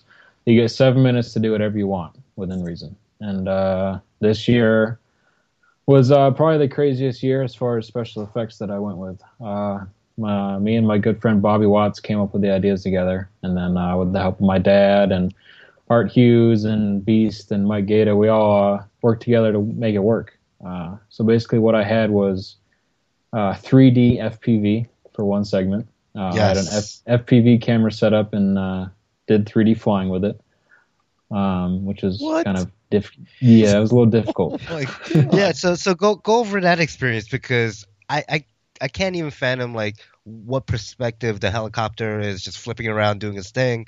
Like even even doing like you know full pyro flips. Like what are you looking at out of those goggles? It's a bunch of clouds and a bunch of grass. Like, Like cloud said- grass, cloud grass. when it comes down to maneuver and like I said, second nature, I just kind of know the stick movements for it. So okay. I knew what I wanted. It was just like basic flips and tic-tocs and stuff. But I did what I knew the sticks had to do, and then Mhm. Bobby told me if I was going up, if I was going down, coming in, coming out, stuff like that. So Okay. I did the stick movements, and he just made sure I didn't hit anyone or anything. Right, Um, right. Okay. So I was so happy when I got through with that because that was the hardest part of the entire routine. That's funny was a because I was going to ask you earlier when we were talking about multi rotors if you ever tried that on a helicopter, and I was like, nah, it's probably a dumb question. yeah, one time, and I'll probably never do it again. There was some movie I just saw like recently within the last year. I think it was um oh god, Tomorrowland I think it was called, where the girl had an FPV helicopter and I was watching with my wife and she's like, "Oh, can you really do that?" I'm like, "You can do it, but you're not going to be able to do it." And I was like, "There's no way to actually do that because not too many people fly, you know, multi rotors that well, uh, you know, as it was done in the movies." right. Kevin, have you seen have you seen a video or no? of I didn't even know that existed. No, of Kyle Oh. doing that with with uh, yeah, I'll, FPV. No, I'll text it to you tonight, and then in show notes I'll link it. I'll, I'll stick it on a Facebook page on Friday for all the listeners. But I mean, as basic as Kyle's saying, the flips and rolls were in FPV. All of us tried doing that line of sight, and we can't make it as clean as he did FPV. That's I can't even I can't even my mind can't even wrap itself around that, dude. That's crazy. was- He start Kevin. He starts it off catapulting the helicopter like 50 feet up in the air. Yeah, wasn't it in like a box or something? Or Yeah, that was that was a quite the project we did. Um, we built a box that was on four wheels and powered by Scorpion motors. By the way, that was an RC box. Nice. Nice. Uh, we drove it out to the flight line, and then on the inside there was a air-powered ram that the helicopter was sitting on, and uh, it was pretty complicated. So I'll just kind of give you the Cliff Notes version. But uh, we opened 3,000 psi worth of air, launched the helicopter about 50 feet in the air, uh, started the blades, and then started flying. Oh wow. Jeez. Yeah. That was I broke probably 12 helicopters working on that project. Wow. Now, Kyle, these these boys are new to the helicopter world, and and they they think that's crazy. Now, you had to one up what you did last year. Briefly tell the guys what you did last year, because that was just as much as a heartache to get it up to the point of you winning. All the all the hardships leading to that point. last year or 2014 it was was uh, only one circus trick uh, and what that was was uh, i climbed up real high in the sky uh, Okay. went in- went inverted and hit throttle hold uh, and then i hit a switch and a parachute came out so the helicopter's falling from a parachute stopped the blades altogether uh, now it's just free falling like a person from a parachute Okay. detach the parachute turn on smoke restart the blades then finish the flight Oh, jeez. I mean, so when you restart the blade, or even when you, you know, uh, you know, pop the heli in the air 50 feet, and you start the motor, I mean, like, th- there's no tail control, right? Like, does the helicopter just kind of spin out of control until it gains enough head speed and tail authority to counteract that torque? Well, it, it, it's spinning up so fast that tail doesn't have, even have time to spin around. I mean, it, it's it goes from blade stop to fully ready to go in about two seconds. Oh, so no slow start then. no, no, I tried slow start once and I, I broke some blades, but Helicopter number 17. I was gonna say I'm good with your Arduino. I could put a couple blinking lights on it, but holy crap! yeah. Oh That's man, yeah, you gotta man. link those videos, Chris. I, I gotta check that out. Yeah, for sure. And I'm That's sure our awesome. listeners would love to check that out. Oh, cool, man. So Kyle, you still can come up with new stuff. Like uh, you haven't gone through like the whole like catalog Um, of stuff. you know, it's funny. Bobby and I had a pretty crazy idea for this year, but uh, I don't think I'll be doing the one contest again. Uh, there was some politics aside that I don't really want to get into again, but uh, Yeah, I you think I guys heard probably about heard that. about it. Yeah. but uh, just due to some personal reasons, I won't be doing it again. But if we, uh, for whatever reason, do a demo together with Bobby, uh, we might have a cool idea. I meant Just. I meant just new maneuvers. Like Yeah. Oh, um, yeah, some new stuff that I've been working on. Uh, that's awesome, man. I would think you know you, you can learn all this stuff, and you're like you know almost like a guitar player stuck in a rut. I hate to keep going back to that analogy, but Well, you you used to. I mean, you play guitar, so. yeah, I mean it's just I would I would think you know you get to a certain point where you're like I can't really come up with anything. I don't even think we've scratched the surface on what these helicopters can do yet. So I Really? think it's just really? yeah. I I think there's a lot more 3D maneuvers out there. Oh, I Oh, that's think we're awesome. just- I think we're just barely getting into it right now. That's good to hear. Yeah, I mean, when when you look at your videos and all your videos, kind of like you know through your progression and stuff, like, I mean, do you, how do you like?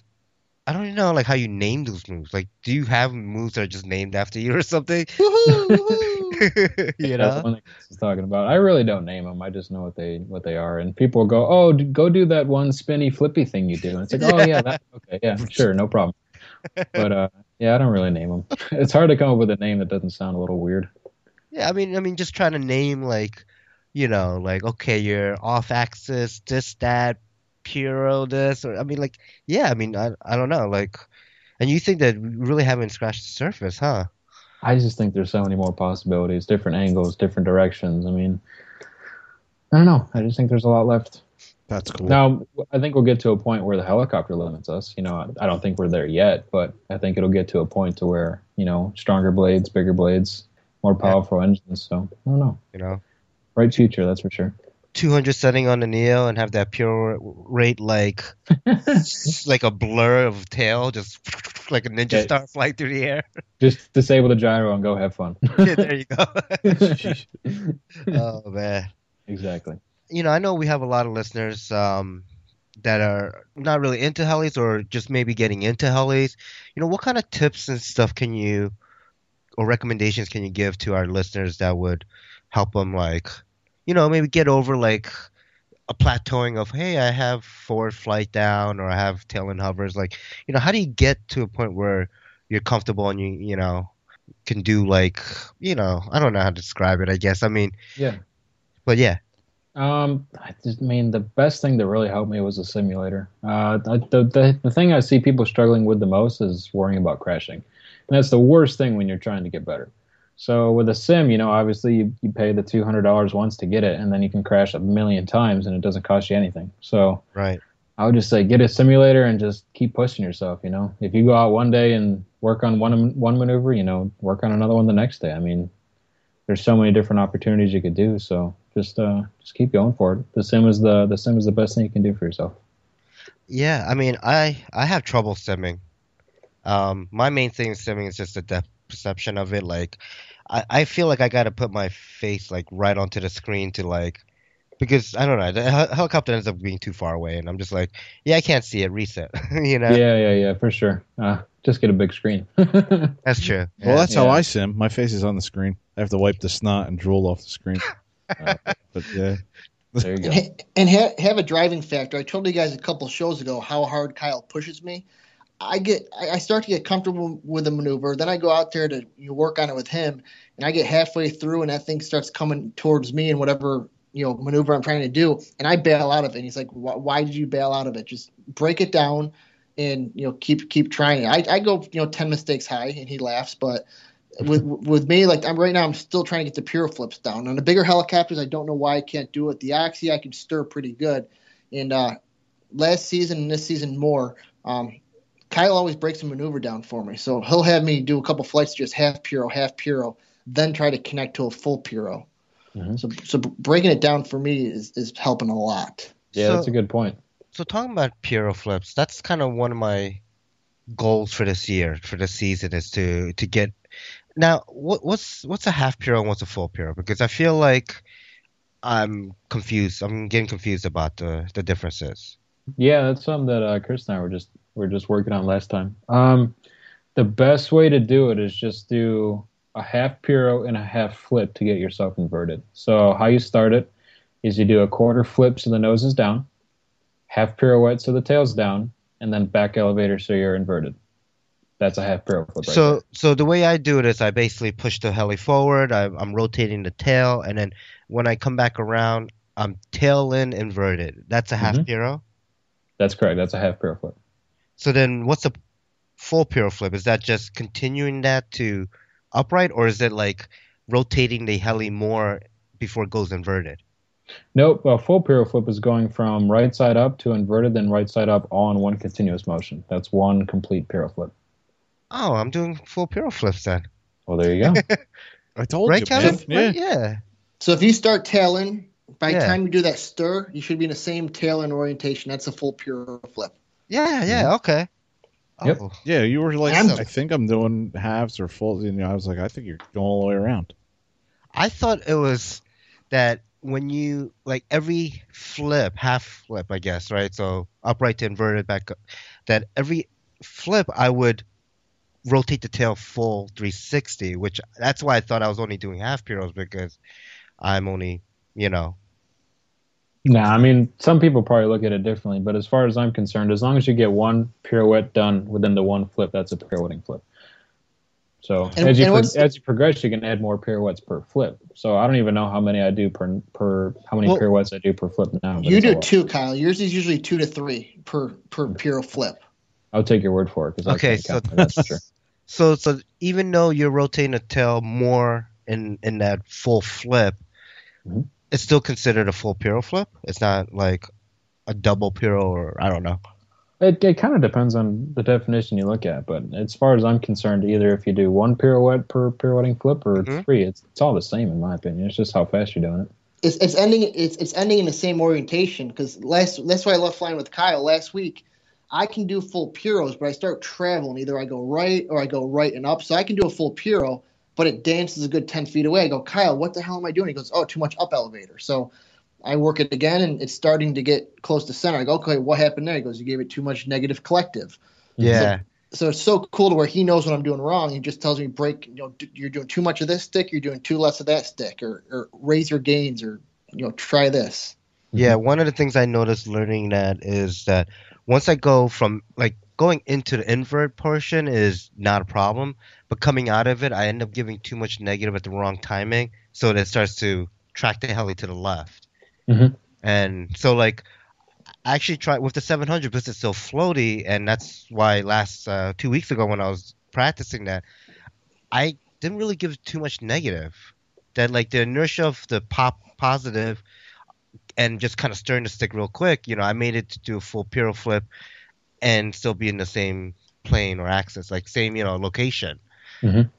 So yeah, the, the the collective's really sensitive on the on the pirouetting flips. You really don't need a whole lot. It's just Yeah. enough to keep it up and then enough to keep it down. So, And that was my problem, Kyle. I don't know if you remember. Well, you should remember, but like oh yeah, dude. my my my my favorite my favorite first maneuver to master for a couple seasons was a tic-toc, and my tic-toc started 100 feet up, and I could tic-toc, but every time I ticked and tacked, it just kept falling and falling and falling and falling, and I was doing it wrong. I was dumping the sticks back and forth.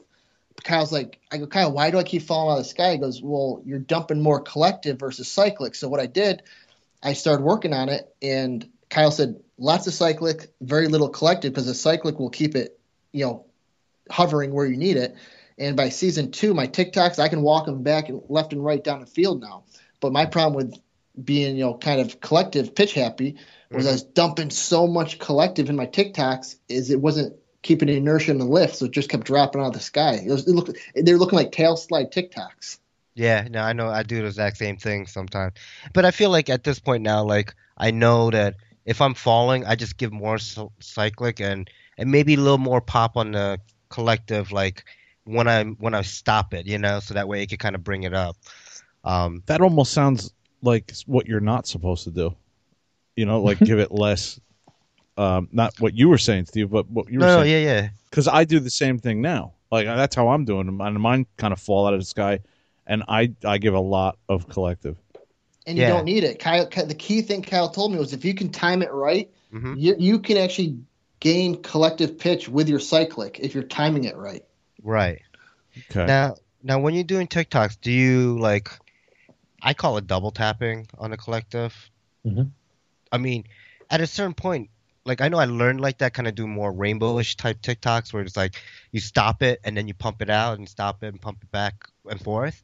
Mhm. At a certain point, when you're doing the, like the really quick ones or the cyclic ones, where you just uh, the aileron tic-tocs and you're going really quick across the field, like that's just kind of going back and forth real quick. I mean, there's no way you can like double tap, double tap, double, you know, like Yeah, there's there's right? no there, there's no stopping and then going. That's just stopping and going at the same time. Yeah, yeah. But, uh, if you slow them down more, it's definitely how I like to do them. Is I like to give a lot of negative or either or maybe positive, depends on the direction, or just to stop it and make Right. it real abrupt and then go again. So it's kind of like the double tap thing you're saying. Just get it to stop real hard and make some Yeah. noise and then start again.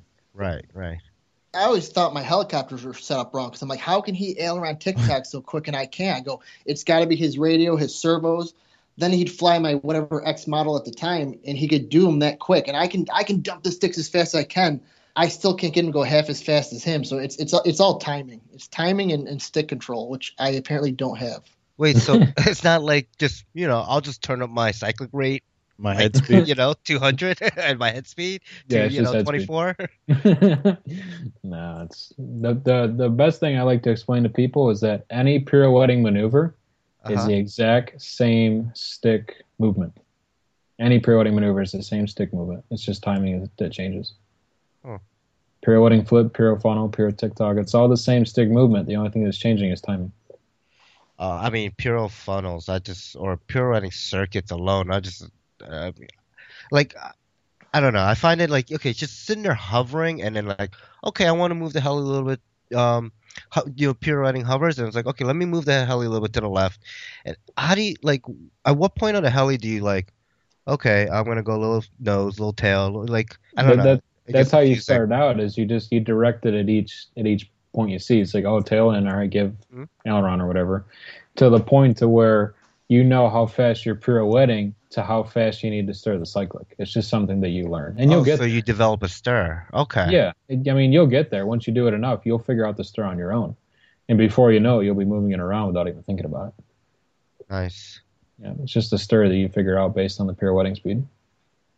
Oh, awesome. Uh, Kevin, I know you were about to say something. Yeah, I was gonna say I got to stop the podcast and go get Advil because you guys are like really way beyond anything I can even think of.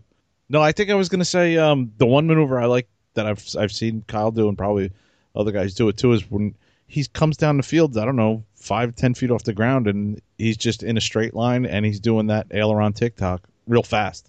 Yeah, like, That, that's just so right. cool. Yeah, Yeah. Yeah, it's a fun one. is that all it is? Is just get up some speed and come down and then start doing a TikTok? Pretty much. I mean, you just come in with uh, backwards inertia and just start doing TikToks. And then what you can do is you can change the rudder. So either stop it or start going the other way. You just you just tilt the whole model in any direction you want it to go, and it'll just it'll fall that way. Yeah. Yeah, and that's fun. It just it just takes some uh, precise timing, is all.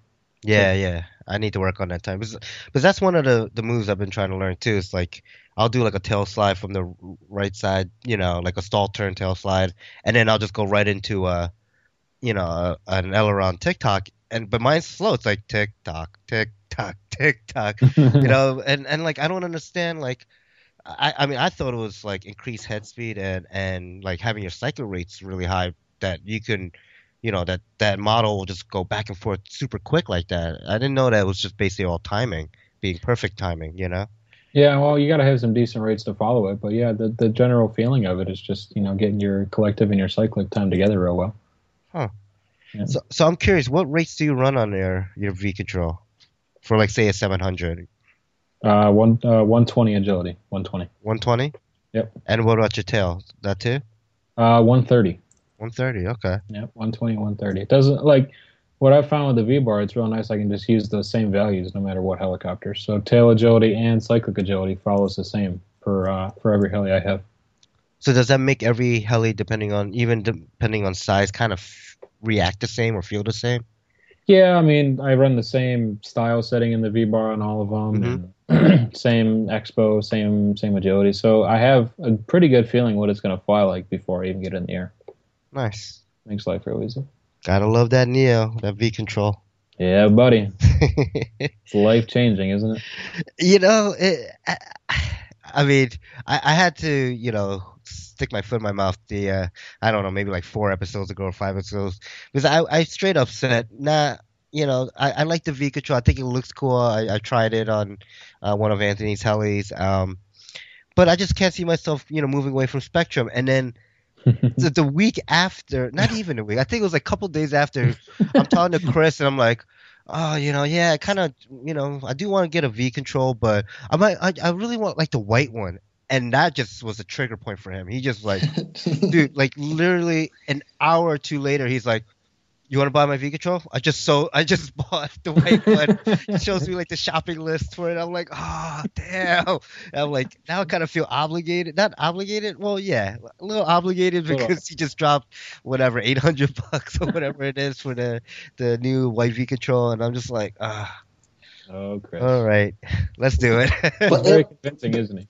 But it was the best move ever because, like, look at Dan Reed, Mr. Anti V Bar, and the last four episodes, the last four episodes, all Dan can talk about is how easy the Yeah. setup on the V Bar is. I mean, the V control, it's it's game changing. It really is. It really is. And I, I, you know, Anthony would say it all the time to me, and I was like, but I'm okay with the icons, you know, it's, it works for me. You know, I'm not Kyle Stacy. I don't need like the high end, you know, best of the best stuff. Like, I'm okay with it. But, oh man, like, especially last week, building that Tareq uh, Oxy and having it set up so quickly and just having, and it just, it just flew. I didn't have to adjust the tail gains. I didn't have to adjust anything no cyclic bobble, nothing. It just worked. But then, God forbid, if you did, it's like two turns on the on the dial there, and you're done. No Yeah. computers, no tablets, no control panels, nothing. This, it's just all on the radio. It's awesome. Yeah, yeah. I was telling I was telling my dad the other day. So Kyle's out there, and what were we flying? Oh, my uh, it was my trek. So I had only had like three flights on a trek. So I'm like, all right, Kyle, for me, it always flies the same. I need you to tell me if I need to change something because I don't fly hard enough to feel a cyclic bobble. So Kyle goes up there, does a tuning flight for me. He's like 20 seconds in, he's like, "Oh, you've got too much gain on the head. You know, you, you'll feel a bobble if you come in on a hard cyclic stop." I'm like, "All right, we'll land it. We'll tune." He goes, "He goes, no." He sticks the radio up over his head so you can see both the helicopter and the V. no way. He hits, adjusting he, the he, hit, he, he hits the button, scrolls the wheel. He, he does another cyclic pitch pump. He's like, "Oh, still not enough." Tunes it down. He goes, "Okay, you're good." I'm like, "So that's what real time tuning is?" He goes, "Absolutely." That's And how I always do it. I haven't landed to change a setting in since I got the radio, probably. That's Really? insane. That It is takes too much time. Just put it in a hover. takes too much time. Yeah, just put it in a hover. You're good to go. Uh, jeez. Oh, jeez, yeah. dude, I would, I would so drive it in because I just would. I'd be paying attention. Okay, click, click, click, click, click. Uh, what is that setting? Oh, expert. you know, like, oh my god, it would be over. People would be I think- screaming at me like, "You're losing I- control." I think I scared Chris a little bit. He's like, "What are you doing? What are you doing?" yeah. And I didn't realize. I thought you always had to click the the dial, Kyle, because I'm setting up the Piper Cub yesterday. I realized if you just turn the wheel, you're Yeah. automatically in that menu. I thought you always had to click to get in. So Nope. now I know how quick on, on the fly it is. And Yeah. and and and we'll weeks to come, boys. We'll talk about the the V plane because I didn't really mess with it much. In, in, the, in the little sport cub that Anthony's buying, I really didn't play with. it. I just set it up and it was just kind of my you know Sunday flyer to mess around with Kyle. But with the Piper Cub, I really want to play with the features. And I was talking to Kyle Dow today, and I was watching his video on the V plane. What's cool about it is we don't have the trim buttons like we do on Spektrum, Futaba, you know, X X radios out there. Yeah. Yeah. So what's cool about the V plane feature is you set up a bank. So you tell the bank switch before you fly, and it's it's self level mode. So if I take off, I'm just gonna fly the. Kyle's said he can set up in like 20 seconds. I'm gonna do my first pass down the field with the Cub, and if it's climbing or banking, I'm just gonna hit that assigned switch. It's automatically gonna self level and do all the trimming for me. I unflip it, it has saved it. So there's no there's no click No. switches to do that. It's 20 seconds and it pre trims and you're done. No That's it. way. it's awesome. Oh wow. Yeah, you just hold a switch and it'll it'll trim itself and beep when it's done. Wow. And it Is there anything like on. that for the heli side? Like if you know you're getting drift, like if it's Um, tail heavy or something, and you can. It's a, it's not a bad idea to do a trim flight. It doesn't beep at you. You just you, you turn on the trim flight, hover it for you know 20, 30 seconds, and turn it back off. But I mean, Huh. that, just kind of keeps it more stable in some stuff. It's not needed by any means, but yeah, I it's don't not a think bad I, idea. I didn't even know that they had that. Okay. Yeah. nice. Yeah, the plain one's pretty sweet though. Yeah, that's awesome. I can't. That makes trimming so much easier. hmm So, h- how's buddy boxing with the the V control? Wireless. Okay, good. I expect none, you know, nothing less than that. But um, like, I don't know. Is it, is it like the Spektrums where you hit a hitting any control surface will automatically take over? Like, how does that work? You know, um, to be completely honest, I've not used it more than you know one time. But from what I've gathered, it's it's pretty much the same with that. You can you can give them as much or as little as you want as far as controllability. Like you can give them just aileron or just elevator. Or Oh, really? You you always control like the master always controls RPM and stuff like that. So it's it's pretty cool. It's got some nice features. As far as taking over just by moving the stick, I'm not sure, but I wouldn't be surprised if they had that. And I, I know we've already lost Kevin as soon as we started saying the word Mikado like 10 minutes ago. Um, but another cool feature, I'm going to do a video on the V control in a few weeks here. One of my favorite features is before I saved up enough money to, to buy my radio and before I joined a team, I wanted to do testing with it. So Kyle let me borrow a mini V bar and I didn't have a radio. So what's great about these is every time I get to the field, he'd let me borrow one of his spare radios. We'd click in the bind mode. Within 20 Mhm. seconds, I had my model set up and I was ready to fly. Or say I'm in a rush to get to the field, I put the kids down for a nap, and I, for heaven forbid, I leave my radio at home. Kyle always has at least two two radios at the field. You don't even need your radio. So if, if you or Anthony forget your radios at the field, it's Yeah. literally a 20 second click the bind button, and it's it's everything saved in the Neo. So you don't need your own personal radio Yeah, to fly yeah. your own model. Yeah, yeah, I saw that um firsthand when uh Anthony was letting um our fellow club member John John uh fly I think it was his Oxy, um Yeah.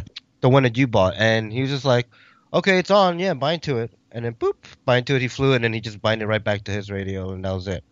Yeah, so like, cool.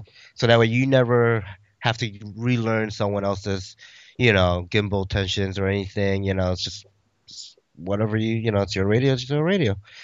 And what's cool is uh, my buddy from from SAB is named Sebastian Gabuti. He uh, he flies mode three, so Whoa. throttle and rudders on the other side. So I had a model set up and I wanted his input on the tune. And you know, before I'd be like, oh well, let me you know reset it up with your radio, and you know, it's just not that way anymore. He just binds to it and he goes fly. So So So- it doesn't care like that Nope. he's mode three. It was Nope. just work.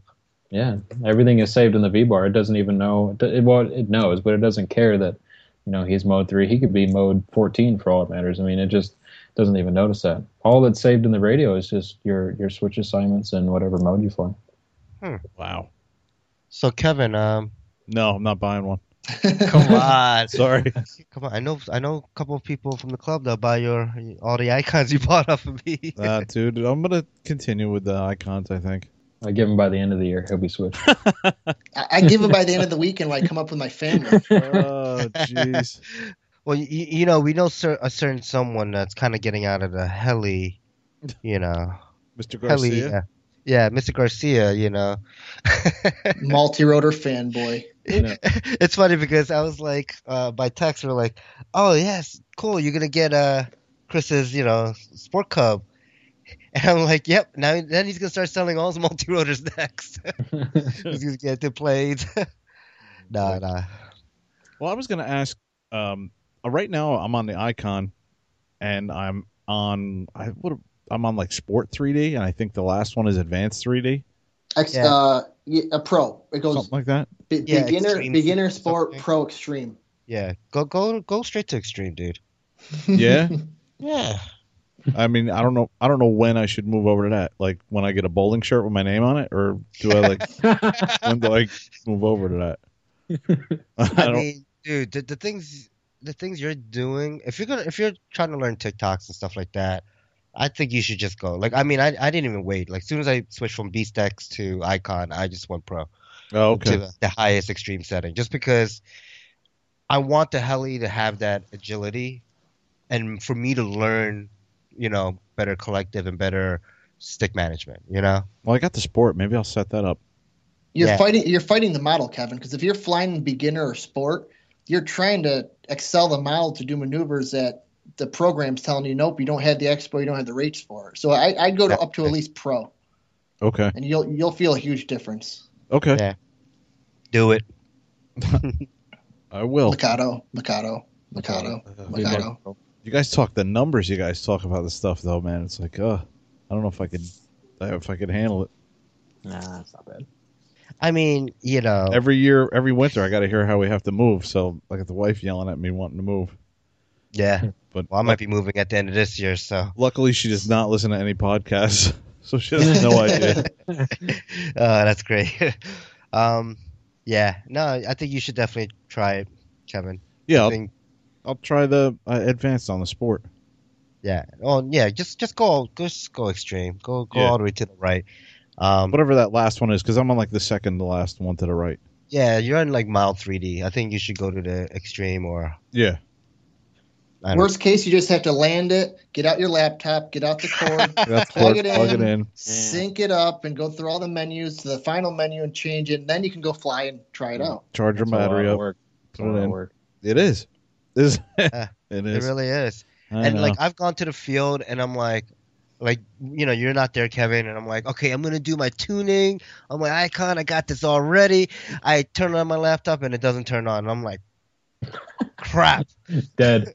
yeah like shit I forgot well, to if I get a long enough laptop. USB cord, I could do what Kyle did. I just have to have the tab, the tablet up in my hand.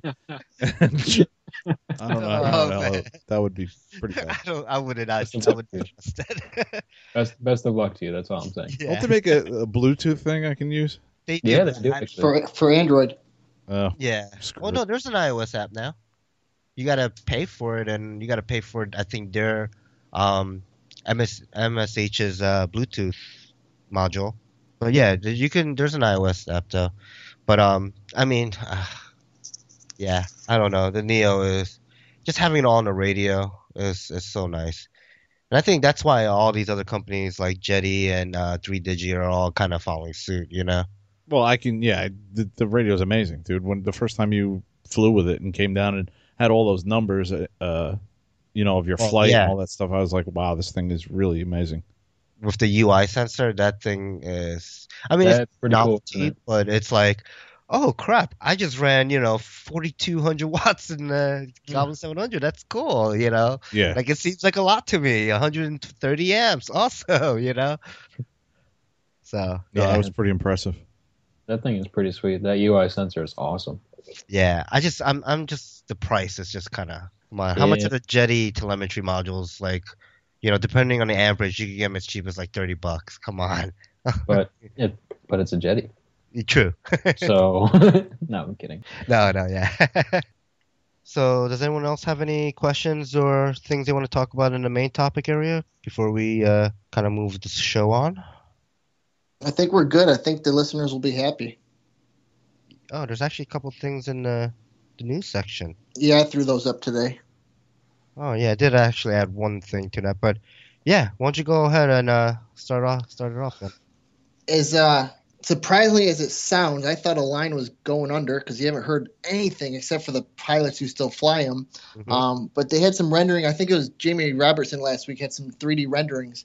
Yes. I guess they're finally following suit to the economy, and um, they're going to come out with a three blade head and three blade tail for some of their models. So, Align. I also heard that I think it was uh, Assurance RC. Like one of the main American distributors is dropping them. Yeah, a lot of people, a lot of talk on the forums where oh, line's finally done, but they're not done. It's just a few of their distributors are dropping them. So then, what does that say for availability of getting kits, parts? You know, if there's not many distributors. It's it's going to hurt them. I mean, it's, Th- Thunder Tiger went through the same thing last season. Um, they lost a lot of their distribution, and a lot of people sold off their kits thinking Thunder Tiger was done hmm um, until they got their redistribution. So it's definitely going to hurt their numbers. But what have their numbers really been? Once SAB hit the market in Yeah. it, 2012, Kyle, it, I mean, it was Thunder Tiger for years, and then when I got back in the Mm-hmm. Mhm. scene, everything was Align. And then once that, once Tareq and you know Bert started flying the Goblin, the rest was kind of history. Yeah. Yeah. So I wish him luck. It's just I, I'll never touch an Align again. The, the models aren't bad. I learned a lot of my maneuvers and, and training on the Align. It's just their electronics lacked for years, and I think that Mhm. hurt them a lot because you know people were buying the super combos. The first thing you saw a week later was the, the, the poor electronics were up on the forums. So people like the Yeah. airframes. It's just they didn't go. That's that was my problem with Futaba. I mean, it took 20 years for me to walk away, but the problem there is they just weren't expanding to today's technology. So a lot of the features of Mm-hmm. what I wanted just weren't there, and that's why I moved over. So I wish I wish a line of luck. I mean, they're still great models, and we'll, Yeah. we'll see how it goes. They were just talking about. I, I got caught up on RC Heli Nation uh, podcast today, hmm and the guys were saying, you know, you know, Ky- we watched Kyle Stacy. Every one of his competition models went three bladed head and tail last year. Do you think Jamie and and uh, Ben Stork and all those guys are going to f- start flying that in competition? So we'll, we'll see. probably, but I feel like it's a little late in the game now. Yeah. And then the other note I had, I just added it. I actually got the email earlier. I didn't really read it, and my dad forwarded me the email. Um, I guess United States or Customs or I don't know if you guys even heard it, it came through on the wire today, but I guess there's a new policy for lipo shipping. Did you guys hear anything about that?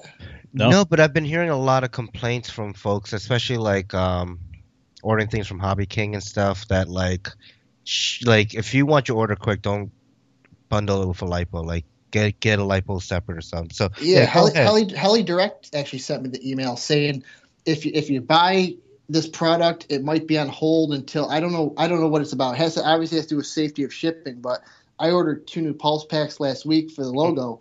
They came in two days, so I think it has to do with when you're ordering multiple items.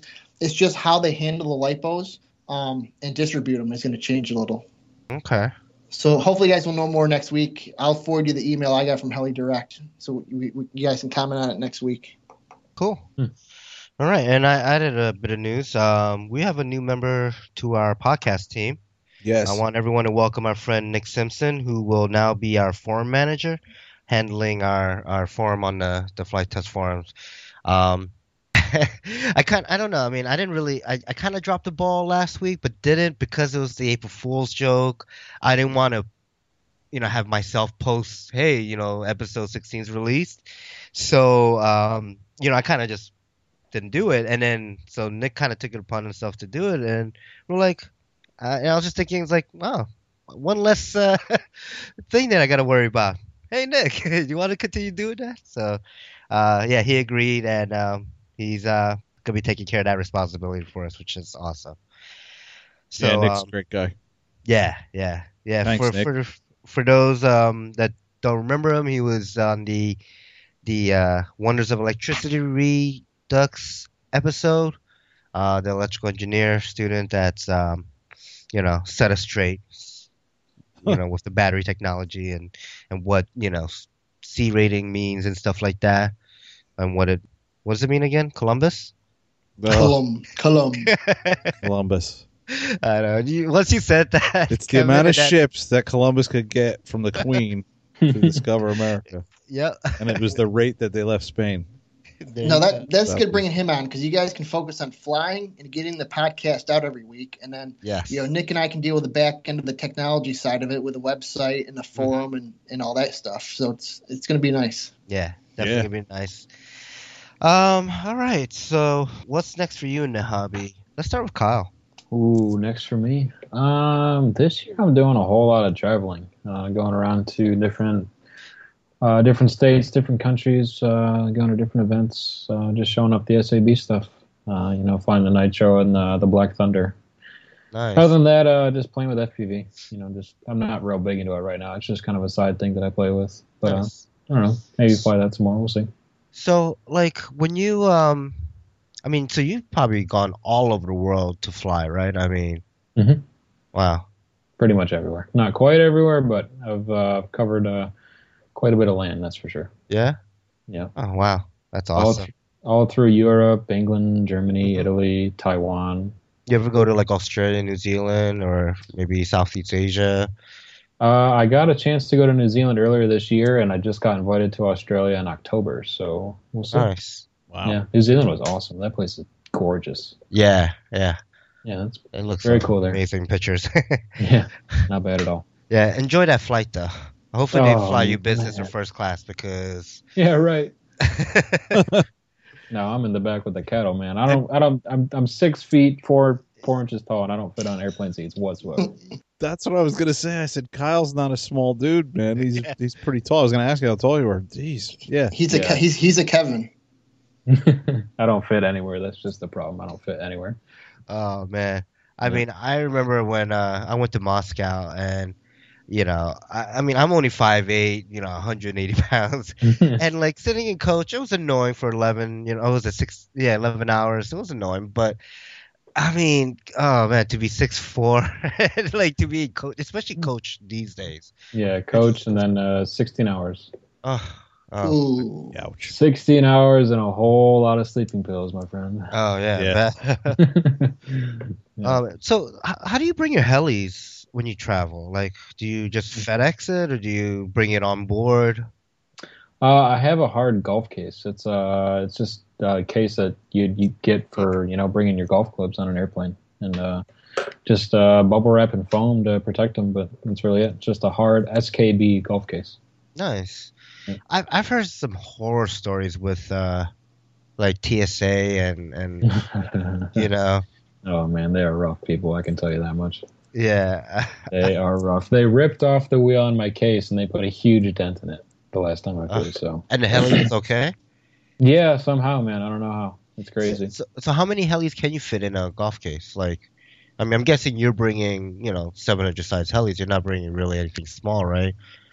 Um, if I want to fill it all the way to the brim, I can bring four seven hundreds. What? Wow. Wow. Yeah, it's a big case. I can bring four of them. And and then what about your lipos though? Because now there's a restriction on milliamps on a flight, right? Like you can't bring you know too many Mm. packs, right? Within reason, I, I I'm not totally up to date on the on the rules to be honest with you, but it has to do with the amount of watts per per battery, Right. and what I'm bringing is under the limit. So ideally, I can bring as many as I want. Um, yeah, I, I just carry them on. I put them in my backpack and just bring them right through security. Yeah, but what about your uh, Helimasters ordeal, where you got your batteries a month later? Yeah, that was from shipping them. I've, I've shipped them before, and it's, especially overseas, it's so unreliable. So I just I try and bring them on, but I have, I have had them get taken away from me before, so it's kind of hit or miss. And then, and then what do you do? Like if okay, so like say they don't arrive or and you just get packs locally, like you know maybe mm-hmm. Pulse is there and you know you can get a couple packs from them. Like do you break them in? Do you just say screw it, charge it up, and bang through them? Like, no, I I went to Heli Masters a couple years ago, and the packs uh-huh. didn't arrive, and I just got some new ones, and just from the get go, I just beat the crap out of them. So nice. And and what kind of C ratings do you run in your packs? Because I, I did see a post. Uh, I think you got new packs, and uh, mm-hmm. um, correct me if I'm wrong, but 45C. Yep, 45. That's all I run. Really? And you don't puff them up instantly? Nope, never. Wow. Well, the puffing comes from draining them down too much. I would think, as long as you don't drain them down. Or, or like, you know, over discharging, right? Like if you discharge too quickly, like pull more seeds than it can handle. Yeah, if you pull too much and for too long, you can puff them. But yeah, I just I keep an eye on them and take care of them, and you know they've been solid. 65C is nice, and you know it gives you a good punch, but I think it just drains the packs too quickly, kind of dumps too fast. Okay. Uh, so when it's dumping too fast, you run the risk of having a cell fail in the future. So with a different brand, I've had cells fail in the air with 65C. Wow.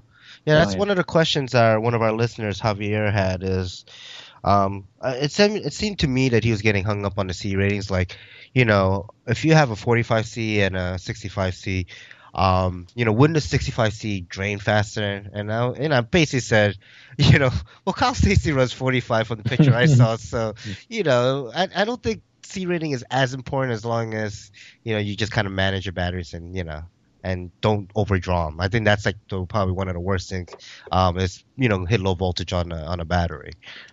Yeah, what's funny is a lot of the batteries out there they claim, oh, we got 65C, oh, we got mm-hmm. 75C, oh, 80C, you know, whatever right. it is. But you can calculate the actual C rating through the internal resistance per cell. So a lot, it's funny the the some some people that say, oh, I have 80C well, you do the calculation, it's like, oh, well, you actually have like 40C. Right. Right. So it's just a lot of times it's just a sticker number. Huh. But yeah, it's marketing. it is. It really is. But with so, the internal resistance, you can calculate it. So I'm curious, how do you do that calculation? Because I, I, I have this. I bought a used 12s pulse pack 45C, mm-hmm. and on you know with my 700 I have the UI sensor, so I have it set where if it hits 3.3, it beeps at me and says, you know, 3.3 volts low voltage or whatever. Mm-hmm. Um, and you know when I'm doing tic-tocs, I'm like, boop boop boop. I'm like, what? So I don't know how old the packs are. I bought them used, you know, and I got them at a really good price. So for for me to really, I mean, I don't really have a right to complain about it, but it's like, you know, like how do you do the internal resistance check so I could actually figure out, oh wait, that thing's like 10C now, you know, or whatever it be. To be honest, I don't know the exact equation. Um, okay uh, my friend Justin Pucci, which I'm sure you guys know. Sure. Um, he has it, and I, I, just run it by him whenever I'm curious what it is. It has to do with each cell internal resistance, like mm-hmm. times or divided by the actual milliamp of the pack. So if you want it, I'm sure he can post it somewhere. And yeah, yeah, uh, maybe I'll. Uh, yeah, maybe I'll uh, ask him on, on Facebook see if he could get that info. Because yeah, I'm sure. curious to see because I have that one 12s pack and then I have two 6s pulse uh, 5000s that I use for the 700, and like I can, I could stake back, I could go far ends and and never hit that 3.3. But with that, you know, used pack, I'm like, I don't know how many flights are on it. I don't know. The internal resist- resistance is all like five, six, eight ohms, milliohms. So mm-hmm. it's not like 20, you know, milliohms where it's like, whoa, it's really high. So I just thought the packs were good, but you know, obviously they're not as good because you know my you know, V control is telling me I'm hitting 3.3. So right, right. It says voltage sag is yeah getting a little too low. Right, right. Yeah. But um, cool. Um, where were we? That was a tangent. what are you working on next? Yes. All right. Uh, let's let's kind of go backwards on the list. So, Kyle, let's do Chris next. So my big thing is is finishing up at Piper Cub. My uh my grandfather turned 92 a week and a half ago, so my goal is to have him stand by my side and watch this plane fly this summer. So um, I got a lot done the last two nights, as you guys saw. I was sending everybody, yeah. even Kyle, pictures. So really, all that's left, mechanic or electronically, is I have to pull out the old servos in the wings and update that to modern servos. And okay. as far as the engine goes, I was on uh, I need a starter because you can hand start this, but the engine hasn't ran since the 80s, so I don't know if it's going to give me trouble. Mhm. So I, I did a post last night on Facebook forums looking for uh, a, like a Hobbico or Sullivan starter. Found a couple of them, but I didn't want to spend you know 50 to 80 bucks on one. Yeah. I picked up a Hobbico starter last night, 12 volt starter on Okay. eBay. First bid was 99 cents. I won it for a dollar, and it cost me like nine nine ninety five to ship. So all I have to do is cut off the alligator clips, Uh huh. Yeah. solder, yeah. solder on an EC5, and I'm just going to run a 3S pack. So I could have the engine running because I'm not going to run it with a prop until I learn the, the Neo setup and if the thing's going to run. So to do this safely, I can go out in my driveway without a prop, and on the shaft that the prop goes on, the rubber cone will fit on it. So Okay. if all goes well, this engine should be fired up within within a week. And after that, it's just finish the wings and and uh, cross my fingers and and get this thing flying. And other than that, the Logo's ready to go. So I'm hoping it's Kyle and I checked the weather before the podcast. They're calling for 30 to 32 degrees this weekend. Oh boy. We're diehards. I'm dying to fly. I know he's itching to fly, and I really want to see the nitros in person. So hmm if, if it's sunny and 30, we'll be out there this weekend flying. So that's that's my goal. Get some flights in this weekend. Yes, sir. Nice. I don't think we have much better weather this weekend. We're going to be cold as well. Yeah. I'm gonna try to make it to the field. Though. I'm kind of dying to fly. All right. So Kevin. Yeah, man. I don't know what I'm working on. Actually, I'm still working on that special project. Uh, I don't think I'm going to have it ready for this weekend. Okay. Um, this weekend, uh, I got a lot of things going on around the house, so I'm not even sure if I'm going to get out to the field. I'm going to try and get out there. I wanted to get out to help out with the the tarp and all that that they were doing, but I don't think I'm going to get out there for that. I'm not sure. But uh, I got the 3D printer coming Friday, so Oh, Friday. Nice. we'll see how much I get done once that arrives. Yeah. Yeah. Well, let me know if you need any help because uh, you know. But I really would like to fly that sport, man. Like Yeah. take it down the field and, and beat the crap out of it. Dude, yeah. Yeah, I want to see you just like smack the crap out of that thing. Not into the ground, but like, you know, smack fly it. You know, just Oh. bounce it all over. I thought you just meant smack it, like I was gonna say before I put the battery in, just smack it around. yeah, no, it should be pretty cool. It's and I noticed the the blades, the Lynx blades, are like cut flush, like they're. So I don't know if that's gonna be a, di- make a difference. What do you mean cut flush? They're like, like cu- cut straight. They're like Harley pipes that are straight cut versus like rounded. Oh, you mean they're like the Zeal airfoil? blades? The Zeal blades actually have like a, a nice like foil round roundness Uh-huh. to it, sort of, on each end. These are just cut like at ninety degrees. Yeah, I'm sure it'll be fine. I'm I'm sure Luca did his testing. Yeah, I mean the hover was great in the driveway. I just, you know, I can't drive it around in the driveway Right. 'cause I don't have the room. But you can flip it and invert it, right? No, I did that with the 180, and I scared the shit out of myself. oh man, you know me. I'll just try it anyways. You, you know, I was flipping, I was flipping the Tareq and like Tareq and uh, just I don't know. I I I have to try tic-tocs. I have to see how that cyclic response is. what did you run in that 4S? Yeah, 4S Okay. running that E-flite motor. Like it's such a janky setup. You had that Uh. huge monster motor in that thing. Yeah, it's like a 22, 21 size, I think, in a Noxy 3. Jeez. So So what are you gonna be working on? Um. So yeah, I need to. I I, I get worried with the Castle Light ESCs, um, as far as the BEC on it. You know, I know it's only five amps, and I'm running the the BK servos uh all around on that Tareq. Yeah. So I want to get a Castle 10 amp little BEC and put that in there. I want to get the electronics installed on the Dart. I have my my project for Flight Fest. I want to start working out the. Um, I'm probably just gonna have to hand draw it and then go from there and build it because I couldn't find any plans for that specific plane. Yeah, I did some searching myself, man. I couldn't find anything. So I'm just gonna be like, okay, I wanna. I'll probably just make a medium size, not do what you're doing, where you do a smaller bird and then you double it up to, you know, make your your big one. But I'll probably just pick 60 inch wingspan and then make everything proportional to that. Cool. Um, you know, and give that a try because I have that big Tacon motor I could put in there and the landing gears. I'll probably have to make because of the the specific style of that that type of plane. Um, I need to work out more of the logistics for the Free for RC Helifest. Yeah. It's coming in June 25th. Um, I'm gonna start an E. What is that thing called? Evite. registration, so that way I could have folks pre-register, and that way we can get a little better head count of the amount of folks that are interested in coming. Okay. And um, and then our free for RC T-shirts. You know, I totally messed up on the screens. Oh, you were sending me pictures. It looked good, and then I don't know what happened. Yeah, so I, I put the emulsion on there, and it's all my fault. I just got impatient. And, you know, with screen printing, you put the emulsion on, and then you let it dry for like 24 hours. Um, I put too much emulsion on, like, and then basically when I burned the screens, they burned right, and you use a power washer to basically remove any of the, you know, emulsion from the, the screen part that you want to print through, so it kind of clears that screen part away. Um, but yeah, like everything else just started coming up with it because I just didn't let it dry. I, I either didn't let it dry long enough or I didn't burn it um, long enough to, with the UV um, light box because I laid it on way too thick. So I got to power wash the screens, get all that emulsion off, redo the emulsion, the light activate emulsion, and then um, and then reburn the screens. So um, yeah, there's a little delay in it. I'll, I'll definitely have it ready for the podcast, the uh, the uh, Helifest.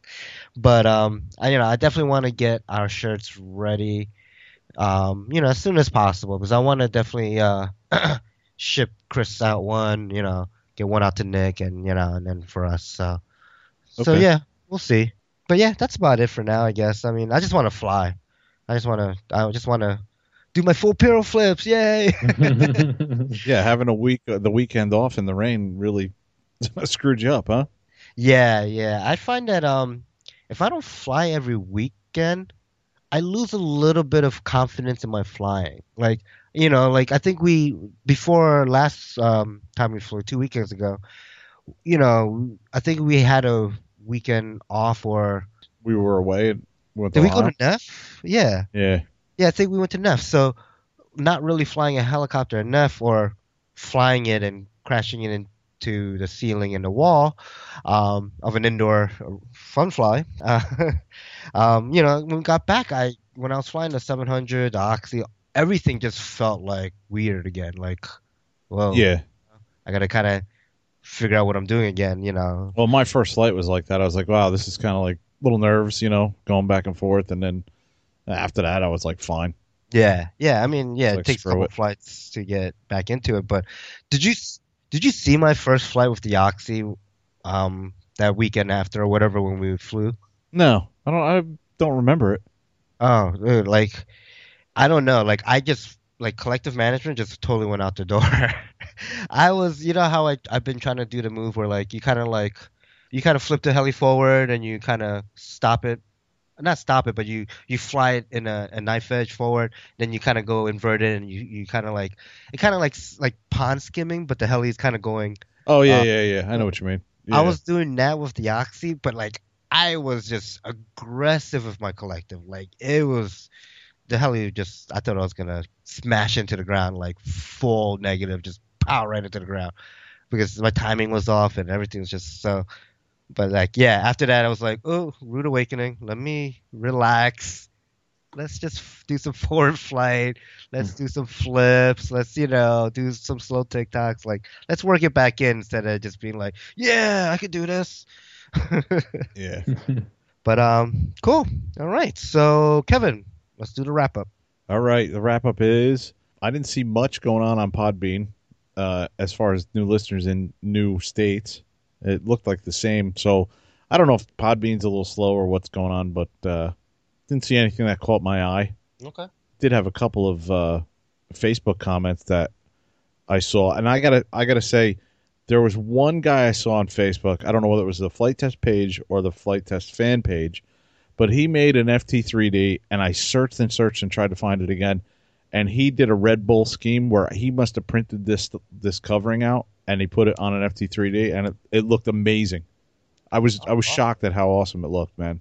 So I wanted to, Pylon Racer Red Bull. yeah, yeah. Awesome. I wanted to find it and be like, "Hey, man, check this out," but uh, I I lost. I have to look through it, uh, do a more you know detailed search on my post because I'm sure I said, "Hey, man, that looks awesome" or something like that. Right. Right. Oh, But cool. uh, Chris Breams was on to us early with the April Fool's joke. yeah. Yeah. He was like, uh, "Yeah, my mom didn't raise no fool." He called his mom April, but then said my mom's real name isn't April either. And uh, Frank Frank Mordellos uh, gave us a nice comment on Facebook. Says, "Guys, this show was really good this past week. I took a lot from it. Like always, thanks and uh, thank you, Frank, and thank you, Chris." Yeah, yeah. I can't wait to. I, I hope Chris. Uh, I hope Chris goes to. Uh, does he go to your fun fly, Chris? Sorry, yes, yeah, yeah. He's uh yeah, he helps out. Him him and his daughter come out and they help us out with the show. Chris, were you peeing? No, I'm trying to No, I'm sending uh I'm on YouTube. I'm sending Kevin those uh I'm sending Ken, Kevin the videos of Kyle and then I just forward you guys the email for that the lipo safety from Heli Direct. Okay. I'm doing every I'm I'm doing everything so I can go to bed after this. I'm freaking shot. I was gonna say the same thing, Steve. I was gonna be like, "Are you pooping?" oh boy. All right. Uh, yeah. So yeah, I, I definitely can't. You know, because he posts a lot of stuff on our page, and you know, I just want to show my appreciation. You know, so um, yeah, it's awesome. Thank you, Chris. Christopher Beams. Um, as far as Facebook likes, we do have a couple more likes. Looks like what four? Yeah, let's Yeah. let's give him a shout out. So we got Tim Von Berg. Uh, this is a a long name. Nicole Brown, Justin Cunningham, and Bob Hendrickson and Anthony Jackson. Uh, you got a poppy shout out, right? Yeah. Uh, D Gunawan one uh, started following us on Podbean. Awesome. Thank you. All right. Um, drop us an iTunes review and we'll read it on the next episode. You can email us at free4rc at gmail.com. Our Facebook page is facebook.com slash free4rc podcast. Uh, don't forget to check out our web page. Uh, Chris puts a lot of work into it, so we appreciate the hits. Uh, free4rcpodcast.com. And then uh, let's see, we got our forums, which Nick is handling. It's on Flite Test forums, off the field, audio video production, other than Flite Test podcast, and then Free 4RC podcast. Uh, we still got some stickers. If you want a couple of our, you know, logo stickers, you know, send us your address, uh, message us, email us, and we'll get some out to you. All right, uh, Chris, you want to go over some of your contact stuff, or Yeah, so just like always, just go to my website, 3D and scale rchelicopters.com, and that will link you to YouTube, Instagram, um, and Facebook page. That's the easiest way. Awesome. Cool. And how about you, Kyle? Do you? No, you probably don't want anyone to, to talk to you now. no, uh, just uh, facebook.com slash Kyle Stacy RC. That's my Awesome. Facebook page. Awesome. All right. Well, thank you, Kyle, for uh, joining us tonight, and thank you, Chris, for getting this all set up. Uh, we really appreciate it. We appreciate the time you guys both took to uh, be on the show. Yeah, thanks, guys. I know it could definitely go quite long. So, Sure. yeah. Awesome. No problem. Thanks for having me. Cool. All right. So, yeah. Guys, thanks to all listeners. Uh, free our skies, and see you all next time. See ya. See you guys. All right. Hey, so uh, I just sent you Kev, I want Kevin and Steve two two of my favorite videos Kyle did in the last year. One is the one with uh, where he won with the catapult and the FPV, but the other one SAB and the guy